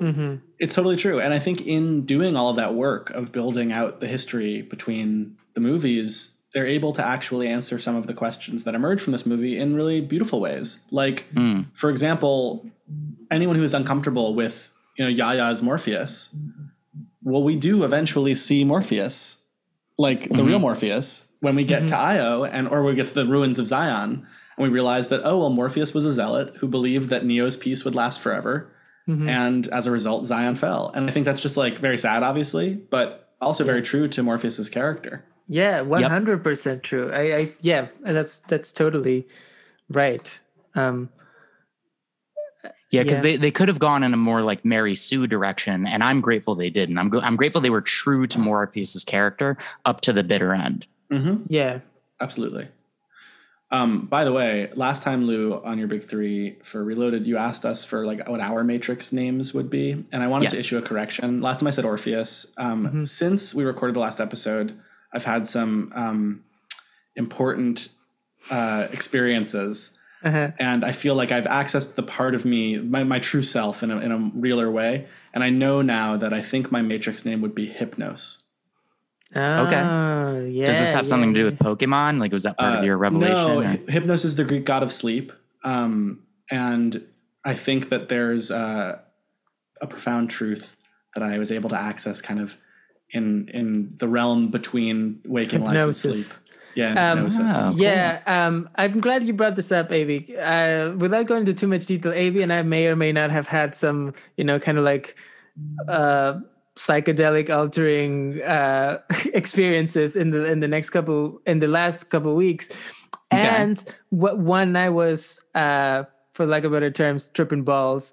I thought a lot about this movie and The Matrix, and, and especially coming out of that experience, which was very intense in many ways, readjusting to regular life really made me feel like I was feeling like Neo does in this movie. And I felt very moved Mhm. watching it again to re experience that of just a sense of having accessed for a moment the potent potential of the world for incredible happiness, incredible harmony, incredible beauty, and then having to return to the flawed version of the world and having to accept that in a way, feeling like you're home, but also feeling like you have missed something. yes. Um, Mm. and in this movie it's not a perfect analogy but i do think that it, it really captures that that that element of mourning something that to you felt very real but that the world around you tells you it wasn't real you know?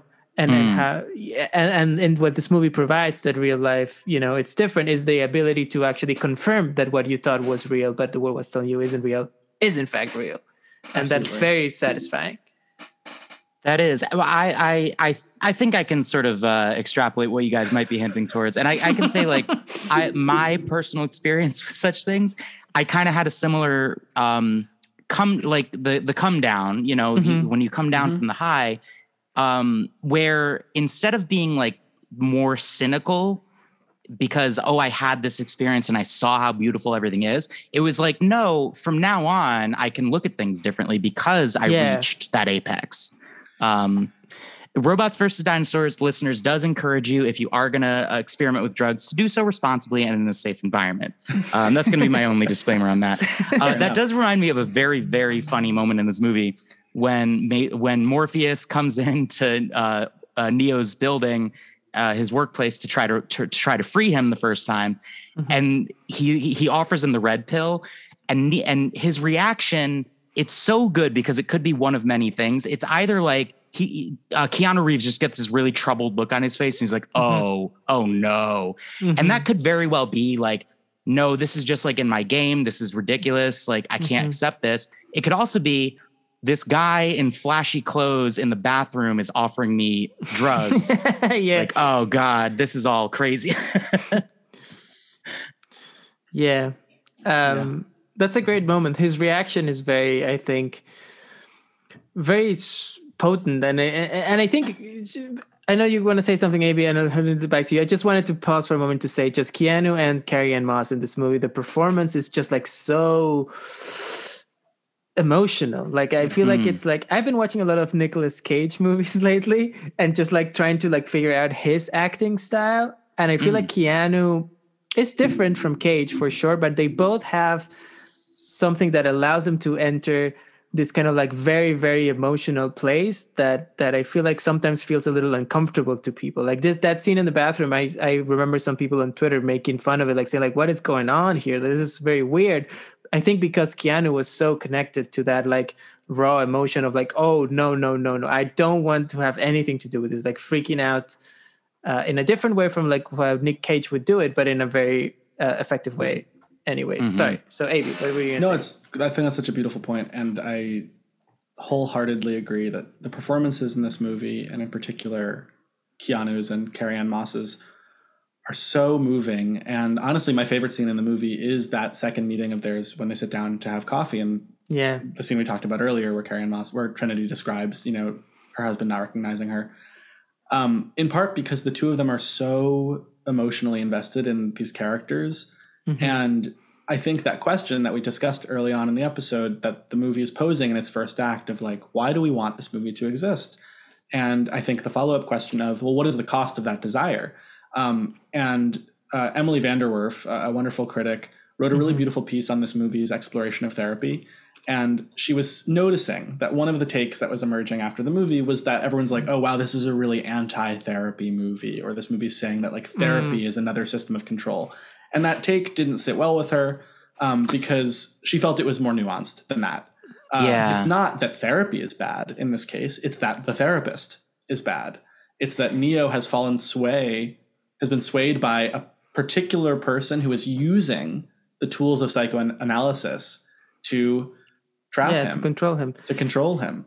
And in some ways, that is an important part also of the trans experience in terms of like at least some health systems you know like there's a mm-hmm. lot of places in the world in which you have to prove to an analyst to a doctor to a psychiatrist that you are a trans person they just won't accept your word for it you know yeah. like kind of because mm. a lot of those techniques that the analyst uses these grounding techniques that say like be in the present you know feel your genes look at the cat like listen to the bell you know all those things mm. they're good tools for grounding you in the moment but yeah. the moment that the analyst is grounding him in is a lie yeah. And he's in a way a very bad therapist because he's asking Neo to ignore the things that Neo is really feeling. And so mm-hmm. I think in that moment in the bathroom, um, I well, all the way. I, by the way, I agree that Keanu's performance is so raw that it is uncomfortable because mm-hmm. he's deeply uncomfortable. It's this moment mm. where he is like, "Oh my god, I'm having a full psychotic break," and yeah. he's terrified, and he yeah. gets really, really scared.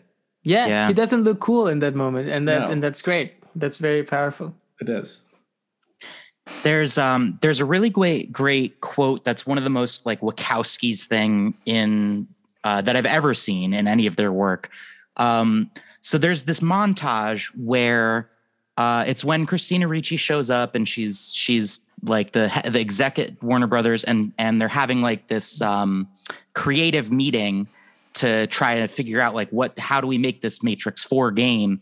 Uh, what does it need to be? She's talking about like they did um, uh, focus groups, and the two main words were originality and fresh.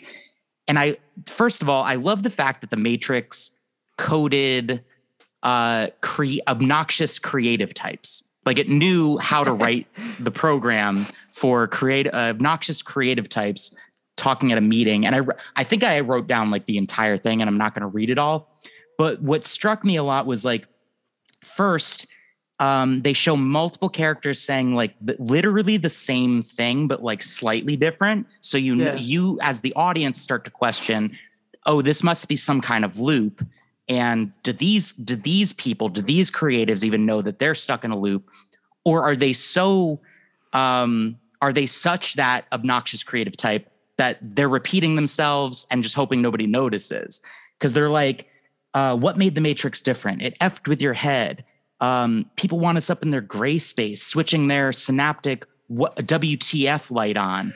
And later he says, they want us up in their gray space, switching their synaptic, what the hell is going on here light on.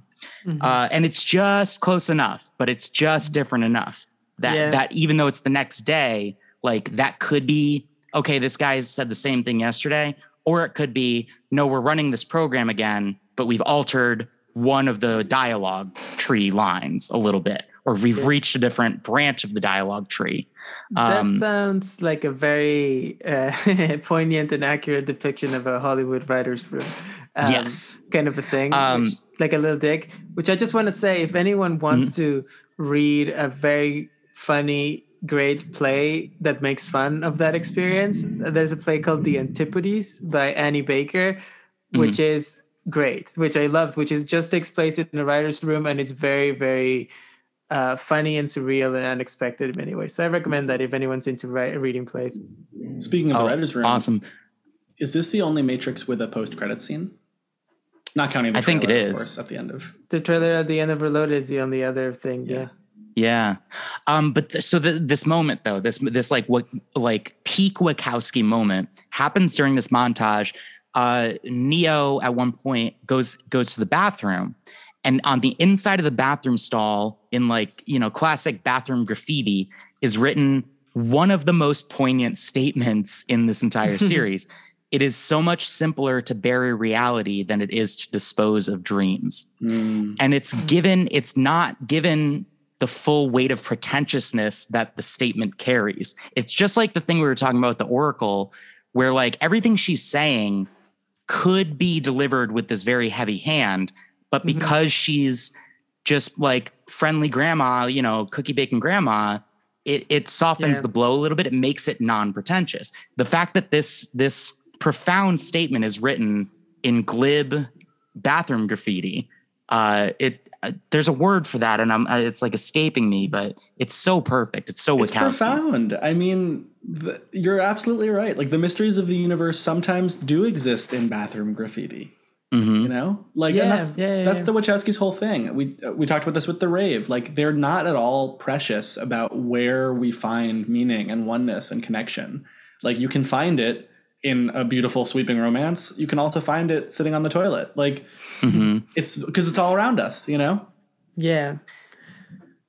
How do we feel about Sati showing up during this montage? I kind of love like just the the uh, I I don't really know Priyanka Chopra Jonas from anything else, but I love like her little she slides the book towards Neo, mm. and it's like uh, it's Alice through the Looking Glass. She like get, she literally gives him like the finger guns and the like the mm-hmm. wink, um, and it's not revealed until later who she is and why she's trying to contact him. But what what do y'all think of like her uh, in general? What do you think of Sati? What do you think of Priyanka yeah.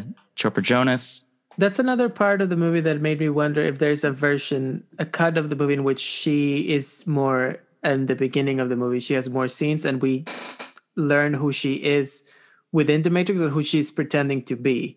Uh, mm. Because when she mm-hmm. appears in the montage, the first time I didn't even clock it until uh, it was really just the second time around that I was like, oh yeah, there she is, there she is in the montage. Um, I clocked know, it only because of like the weirdness of the the finger guns and the wink, and I was like, sure. "Who is this person?" yeah, yeah. I just didn't recognize Priyanka Chopra at that moment, and it was like, "Oh, okay. Like this is weird that this lady is giving him a book." And then later, I was like, "Oh, that's Priyanka Chopra," you know. But mm-hmm. um, I do think that. Um, sorry, what was the question? That what do we think of her of Sati's yeah, appearance? Yeah, it, I don't know if I had a question. I just wanted y'all to like riff on on the character for a little bit. Yeah. I have to say I don't fully understand the the the history of Sati's parents uh, after what we talked about in Revolutions. I love that she comes back because she's a great character, um, and I and I love that they call back to that. But she says, basically, she says she gives like the Rogue One speech kind of thing here, right? She's saying my dad created the plans, and so that's why how I why I know how to take this down, kind of a thing. And The Anomaleum. I don't know Yeah. that I also fully understand the heist that they pull, to be honest. But I also don't understand her parents. I thought that in Revolutions her parents were going to be deleted, and I, and I guess that's not the case. They were like Uh, kept. Well, I thought They- they, were going to be housed by the Merovingian. I think. Well, Oh. she was. That was the, the was, deal that in in Revolutions. The deal that they made um, was that they were going to drop her off, and um, then they were going to go and like I guess try to hide back in the Matrix. What she her conversation later on with Neo, um, she does say like they they were discovered. Um, he Ramachandra ended up being the chief engineer of the Anomaleum, and she said it's like his greatest regret that he what he ended up building was used for such a sinister purpose. Right. And they one she I, I think what she says is like they transferred all of their knowledge of the blueprints and everything to her, but they got caught doing that, and the Mhm. analysts purged them. Right, so um, she's so R2D2 with the plans, and Yeah. they're Princess Leia running away, but they do get caught and killed. The thing is that I don't understand when this happened because I thought, well, first of all, I thought they were going sacrificing themselves in revolutions, so they were gonna be uh, purged or something. But I guess the Matrix just kept them, and when the this plan came up, they took him out of storage to be like, oh, we want you to create this thing.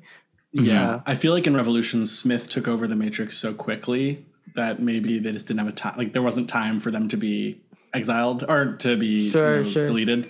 That makes were sense. just to me. kept, and then eventually was, oh, there is use for you after all, kind of thing. Yeah, Well, because can then, well, well, because immediately after that, they reboot it to Matrix uh, Seven, which is the more harmonious version, and I could definitely see like the architect being like, "Okay, Ramachandra, you were a really good program, um, so we can definitely, you know, you can you can come back. We can find a use for you. Build this Mm-hmm. um, Anomaleum for us."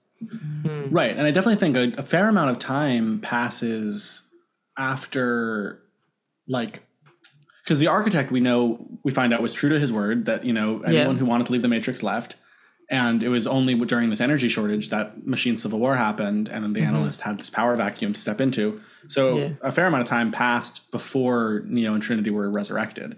yeah, I think, right? Uh, that's that was my impression. So that's why th- I was wondering about the time among all these things and the, when Ramachandra is like brought back or not. Right. Um, Yeah, so unclear. yeah, that's one of the things that I was wondering about. Let me try to look at like what is the most important thing hmm to talk about. Uh, Bug says they took your story, something that means so much to people like me, and turned it into something trivial. I love that moment when Sequoia, they're like, "Well, what happens if it does doesn't work?" And he's like, "Well, then we're all fucked." And then you hear a beeping noise. just a good, just a good gag. We talked about Quillian. We talked about like uh, the exomorphic particle codex. What do y'all think of that? Paramagnetic oscillation. The fact that programs can now do this Tron thing where they come out of the matrix and have a Hmm. semi-physical body. yeah, that's kind of Yeah. cool. Yeah, that's great. Yeah. It's really and it looks really cool. It's one of the coolest visual elements of the film. Definitely. And we see like magnetic bead Morpheus. Yeah. Um I couldn't possibly explain how that would work. Like, what's the central point? Like when he jumps through that uh, force field and and loses a Mm, bunch of pieces right, of right. himself. Like, well, Yeah. what's the what's the core of this form? That like if you lose parts of it, like what is the center that's that's attracting? I don't know. That's we don't have time for that either. um, and I'm not even sure we'd find an answer. Yeah, I guess uh, we already ta- we already kind of talked about how it wraps up. We have to talk about a moment we haven't talked about. okay, Yes, go what ahead. We must talk about what I think is the most ecstatic, also tear inducing moment of the movie, which is Neo and Trinity jumping off the building. oh, Mm. of course. Okay. A lot of great moments between them. When they reach hands Uh, and and, and, and all the agents ex- fly away, that's a great moment. And then, of course, they Mhm. run up to the top of the building and they're about to jump. And just that moment is the culmination. Obviously, it's the climax of the movie. It's also Mm-hmm. the culmination of the of the whole series in a lot of ways. Just this moment of Neo, who in this movie has so much despair and really feels so lost, having lost faith. Trinity finding it in herself, Mhm. and then Neo believing in her and finding again, finding oneness, finding the sense of the one, not in himself, not in his own self belief, but in his in her. Totally. It's so in the awesome. connection and coming full circle because Exactly. the whole thing in the first movie is like Trinity believing in Neo that he's the one, Exactly. right? And when she Mm. dies, she tells him, "I believed," you know, like I I believe in you. And then here it's the opposite, and it's just this thing of like what made them strong was not that he was the one or she's the one, but it's just like their connection to each other. Yeah. Oh, it's beautiful. And look, I'm not an evangelist for like practical versus digital or whatever, but the fact that they did that jump for real, and you can look Oh up my behind the scenes god, I YouTube. couldn't believe it. I was like, It's I'm afraid of heights. unreal. so- Oh, it's so cool, and it look does look real. I mean, like Yeah, it looks great. when they're silhouetted against the sky. It just you can tell they're dangling up a Mm. ton of stories. You know, it's incredible.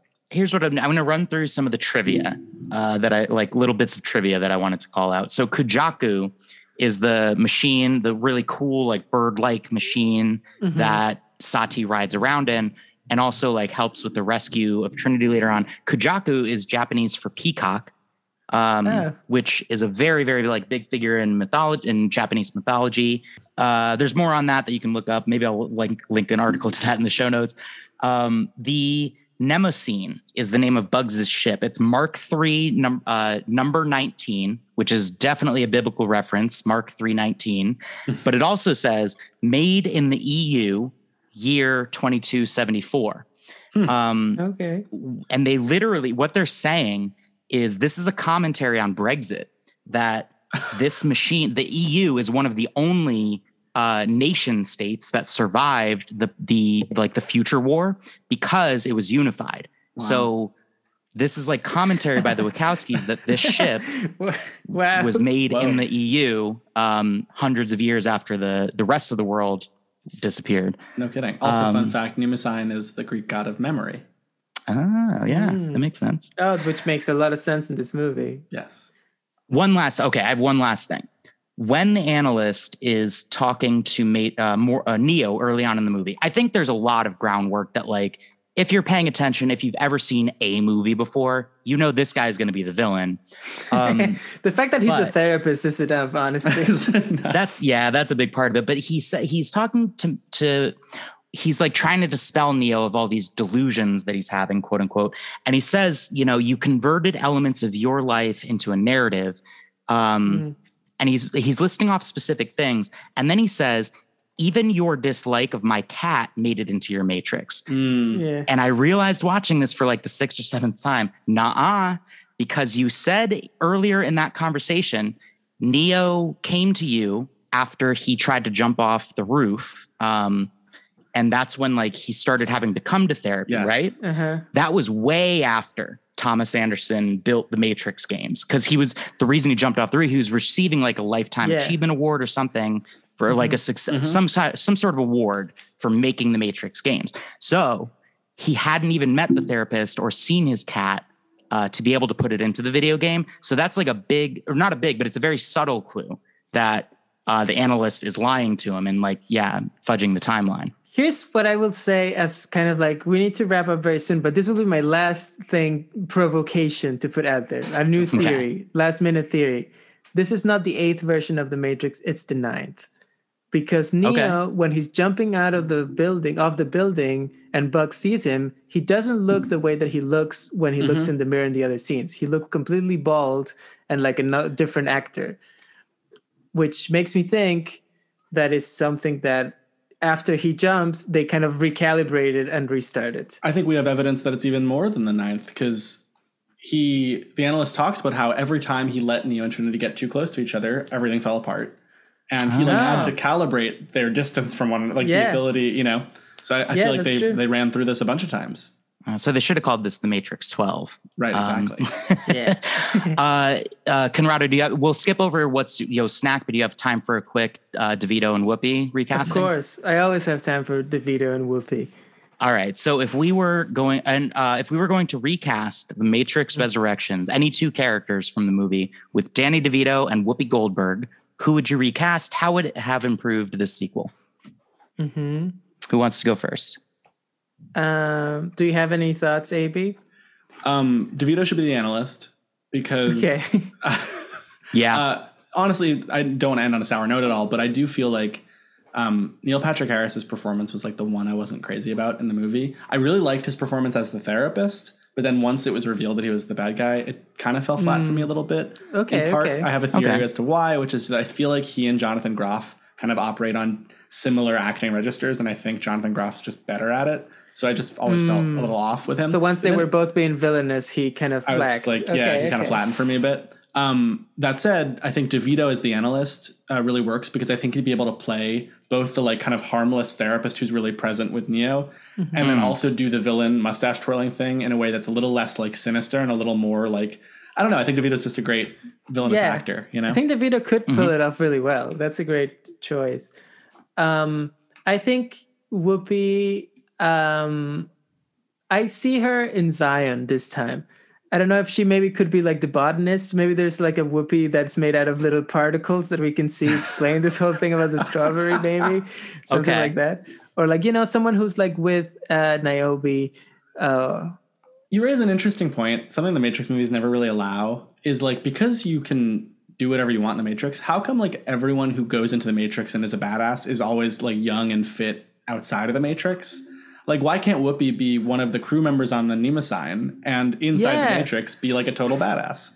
Mm. Great point because we talked about it with the first one that they had this idea of having a character switch switch like you know in that case genders but just like mm-hmm. appearance in between the matrix and the real world so it would have been cool to come back to that idea in this last movie where she has a little bit more of like freedom to do a little bit of whatever she wants you know Yeah, maybe you can make her like mobility impaired outside of the Matrix, but inside the Matrix she's running around and shit. That Yeah. would have been interesting. Yeah. Um, I've got uh, I've got Whoopi Goldberg as the analyst, um, and I Okay. and you know I think you guys gave me better options for that, but I do think I have the right answer for DeVito, and it's Cybebe. Uh, Uh, well but absolutely zero CG.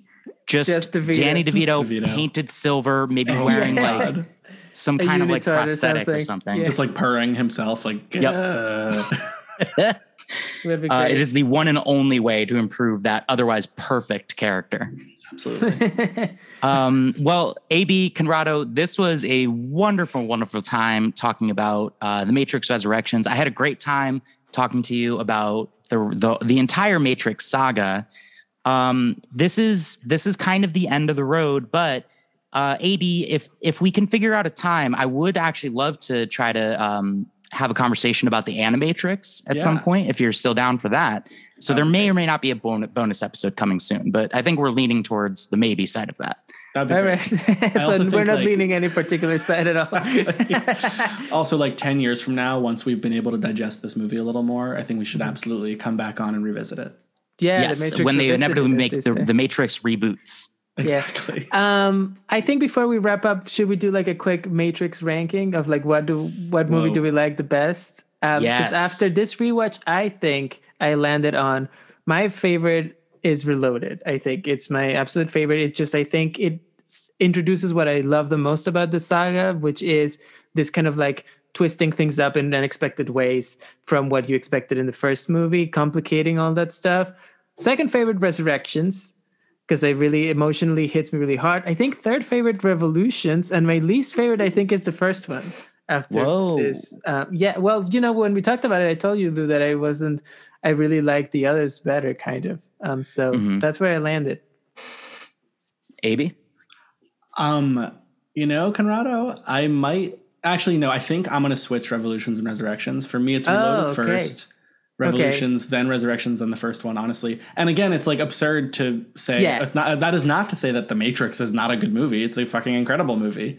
No. Um, it's just everything that I love in these movies benefits from like its expansion in scope and scale. Mm-hmm. Um, and by the way, something I so love about Resurrections is something people critiqued was how much they like put up the footage of the old movies in this movie and i thought it was so beautiful because it forces you as an audience member to recognize that it's not the same time has passed things are different They look very Yep. different. they they're very not. different. They were shot on film, and this was shot digitally, yes and you and can it doesn't tell. want you to have that like vi- Yeah. it wants to break your nostalgia consciously yeah, and it helps believe that it's a layer of like this is a video game because it's it's not the footage doesn't look as good as the images we're seeing on the movie screen right now. yeah Um, totally. it's like an FMV from like PlayStation 2 graphics Definitely. or something like that. Yeah. But Reloaded has Um, to be the top because it falls into that category of movies, uh, the most that most elite category of movies, which is a movie I could play on a loop at a party forever. nice. Okay. Lou, what do you think? You were saying Um, Resurrections might be your favorite, huh? Yeah, I've been thinking about it a lot, and it's it's almost a coin toss between uh, Resurrections and the first movie. But where I land on the Matrix Four, the Matrix Resurrections being my favorite one, um, because of I think AB you kind of just encapsulated this. The Wachowskis are better at world building and expanding an original idea than any other creatives or filmmakers that I've that I've like digested their material bef- ever before. Um, and the and the fact that that four movies late four movies and and 20 years later they're adding new things new concepts and expanding on concepts that they've already laid the groundwork for in Mhm. ways that are so satisfying and that like i said before the more you dig deep the more you analyze them the more rewarding they are the more you understand the complete picture that's the reason why i would say like this one is my favorite because it's it's such a precarious ledge that they're balancing on uh Mhm. and they and they pull it off so miraculously so this is the one I, I think i enjoy the most and i could watch the most um, but i would never get tired of watching the first one or the other two um, and, the, and at this on the other side of that reloaded and revolutions are so linked together in my mind that I, I don't even i don't even have like a number three and number four they're just collectively together. Yeah the third All right. yeah I feel you. I think that's fair enough. Yeah. Um, okay. Uh, I do have to run, sadly, because of Okay. the technical issues. But my fault sorry um, about that It's it's all good. It was a pleasure to be with you this whole month, Lou. Um, I'm always down to come to talk more robots, more dinosaurs, more Matrix, or more anything. Uh, thanks everybody for listening and watch Wormholes. Uh, there'll be a link in the subscription. I'm Yeah. pretty sure. All right. Maybe you want to say you want to wrap up your thoughts um, and say goodbye? I'll say, you know, first of all, if anyone loves the Matrix Resurrections, loves the Matrix movies in general, and is generally down for like white people who are super into Eastern mysticism and philosophy, then I encourage folks to check out David Mitchell's books too, um, because uh, I'm a particular fan of the Bone Clocks, um, which I think if you love these Matrix movies, you'll absolutely love the Bone Clocks. Um, and otherwise, uh, thank you, Lou, for having me on for two of these. It's been a joy talking to both of you guys about these movies. Uh, you know, I just spoke with um, my friend Trevor the other day, who listened to our episode on Reloaded, and he was not a big Matrix sequels fan. And he said it's impossible to listen to that episode and not love that movie more. So Oh, awesome. it's a gift to know Thanks, that we're Trevor. you know, High exact, praise, right? yeah. Isn't that awesome? So it's so lovely to to be able, or hope rather, that we're giving people, you know, an avenue to find new appreciation for these movies. We're giving people something they thought they would never get. What is that? A second chance. Just like in the Matrix Resurrection. Perfect. That's the perfect way to end it. Uh, awesome. Well, Trevor, if you're listening, make sure to um, rate, review, and Subscribe. subscribe. and, uh, and we'll give you even more Matrix content. Um, awesome. Well, thanks, thanks, guys, uh, and have a great day. Thanks, That's it. Thank you. You're absolutely right. Like the mysteries of the universe sometimes do exist in bathroom graffiti. he realizes that he's Smith. He feels liberated once again, and he goes on to do his Smith thing. We didn't even talk about Jude.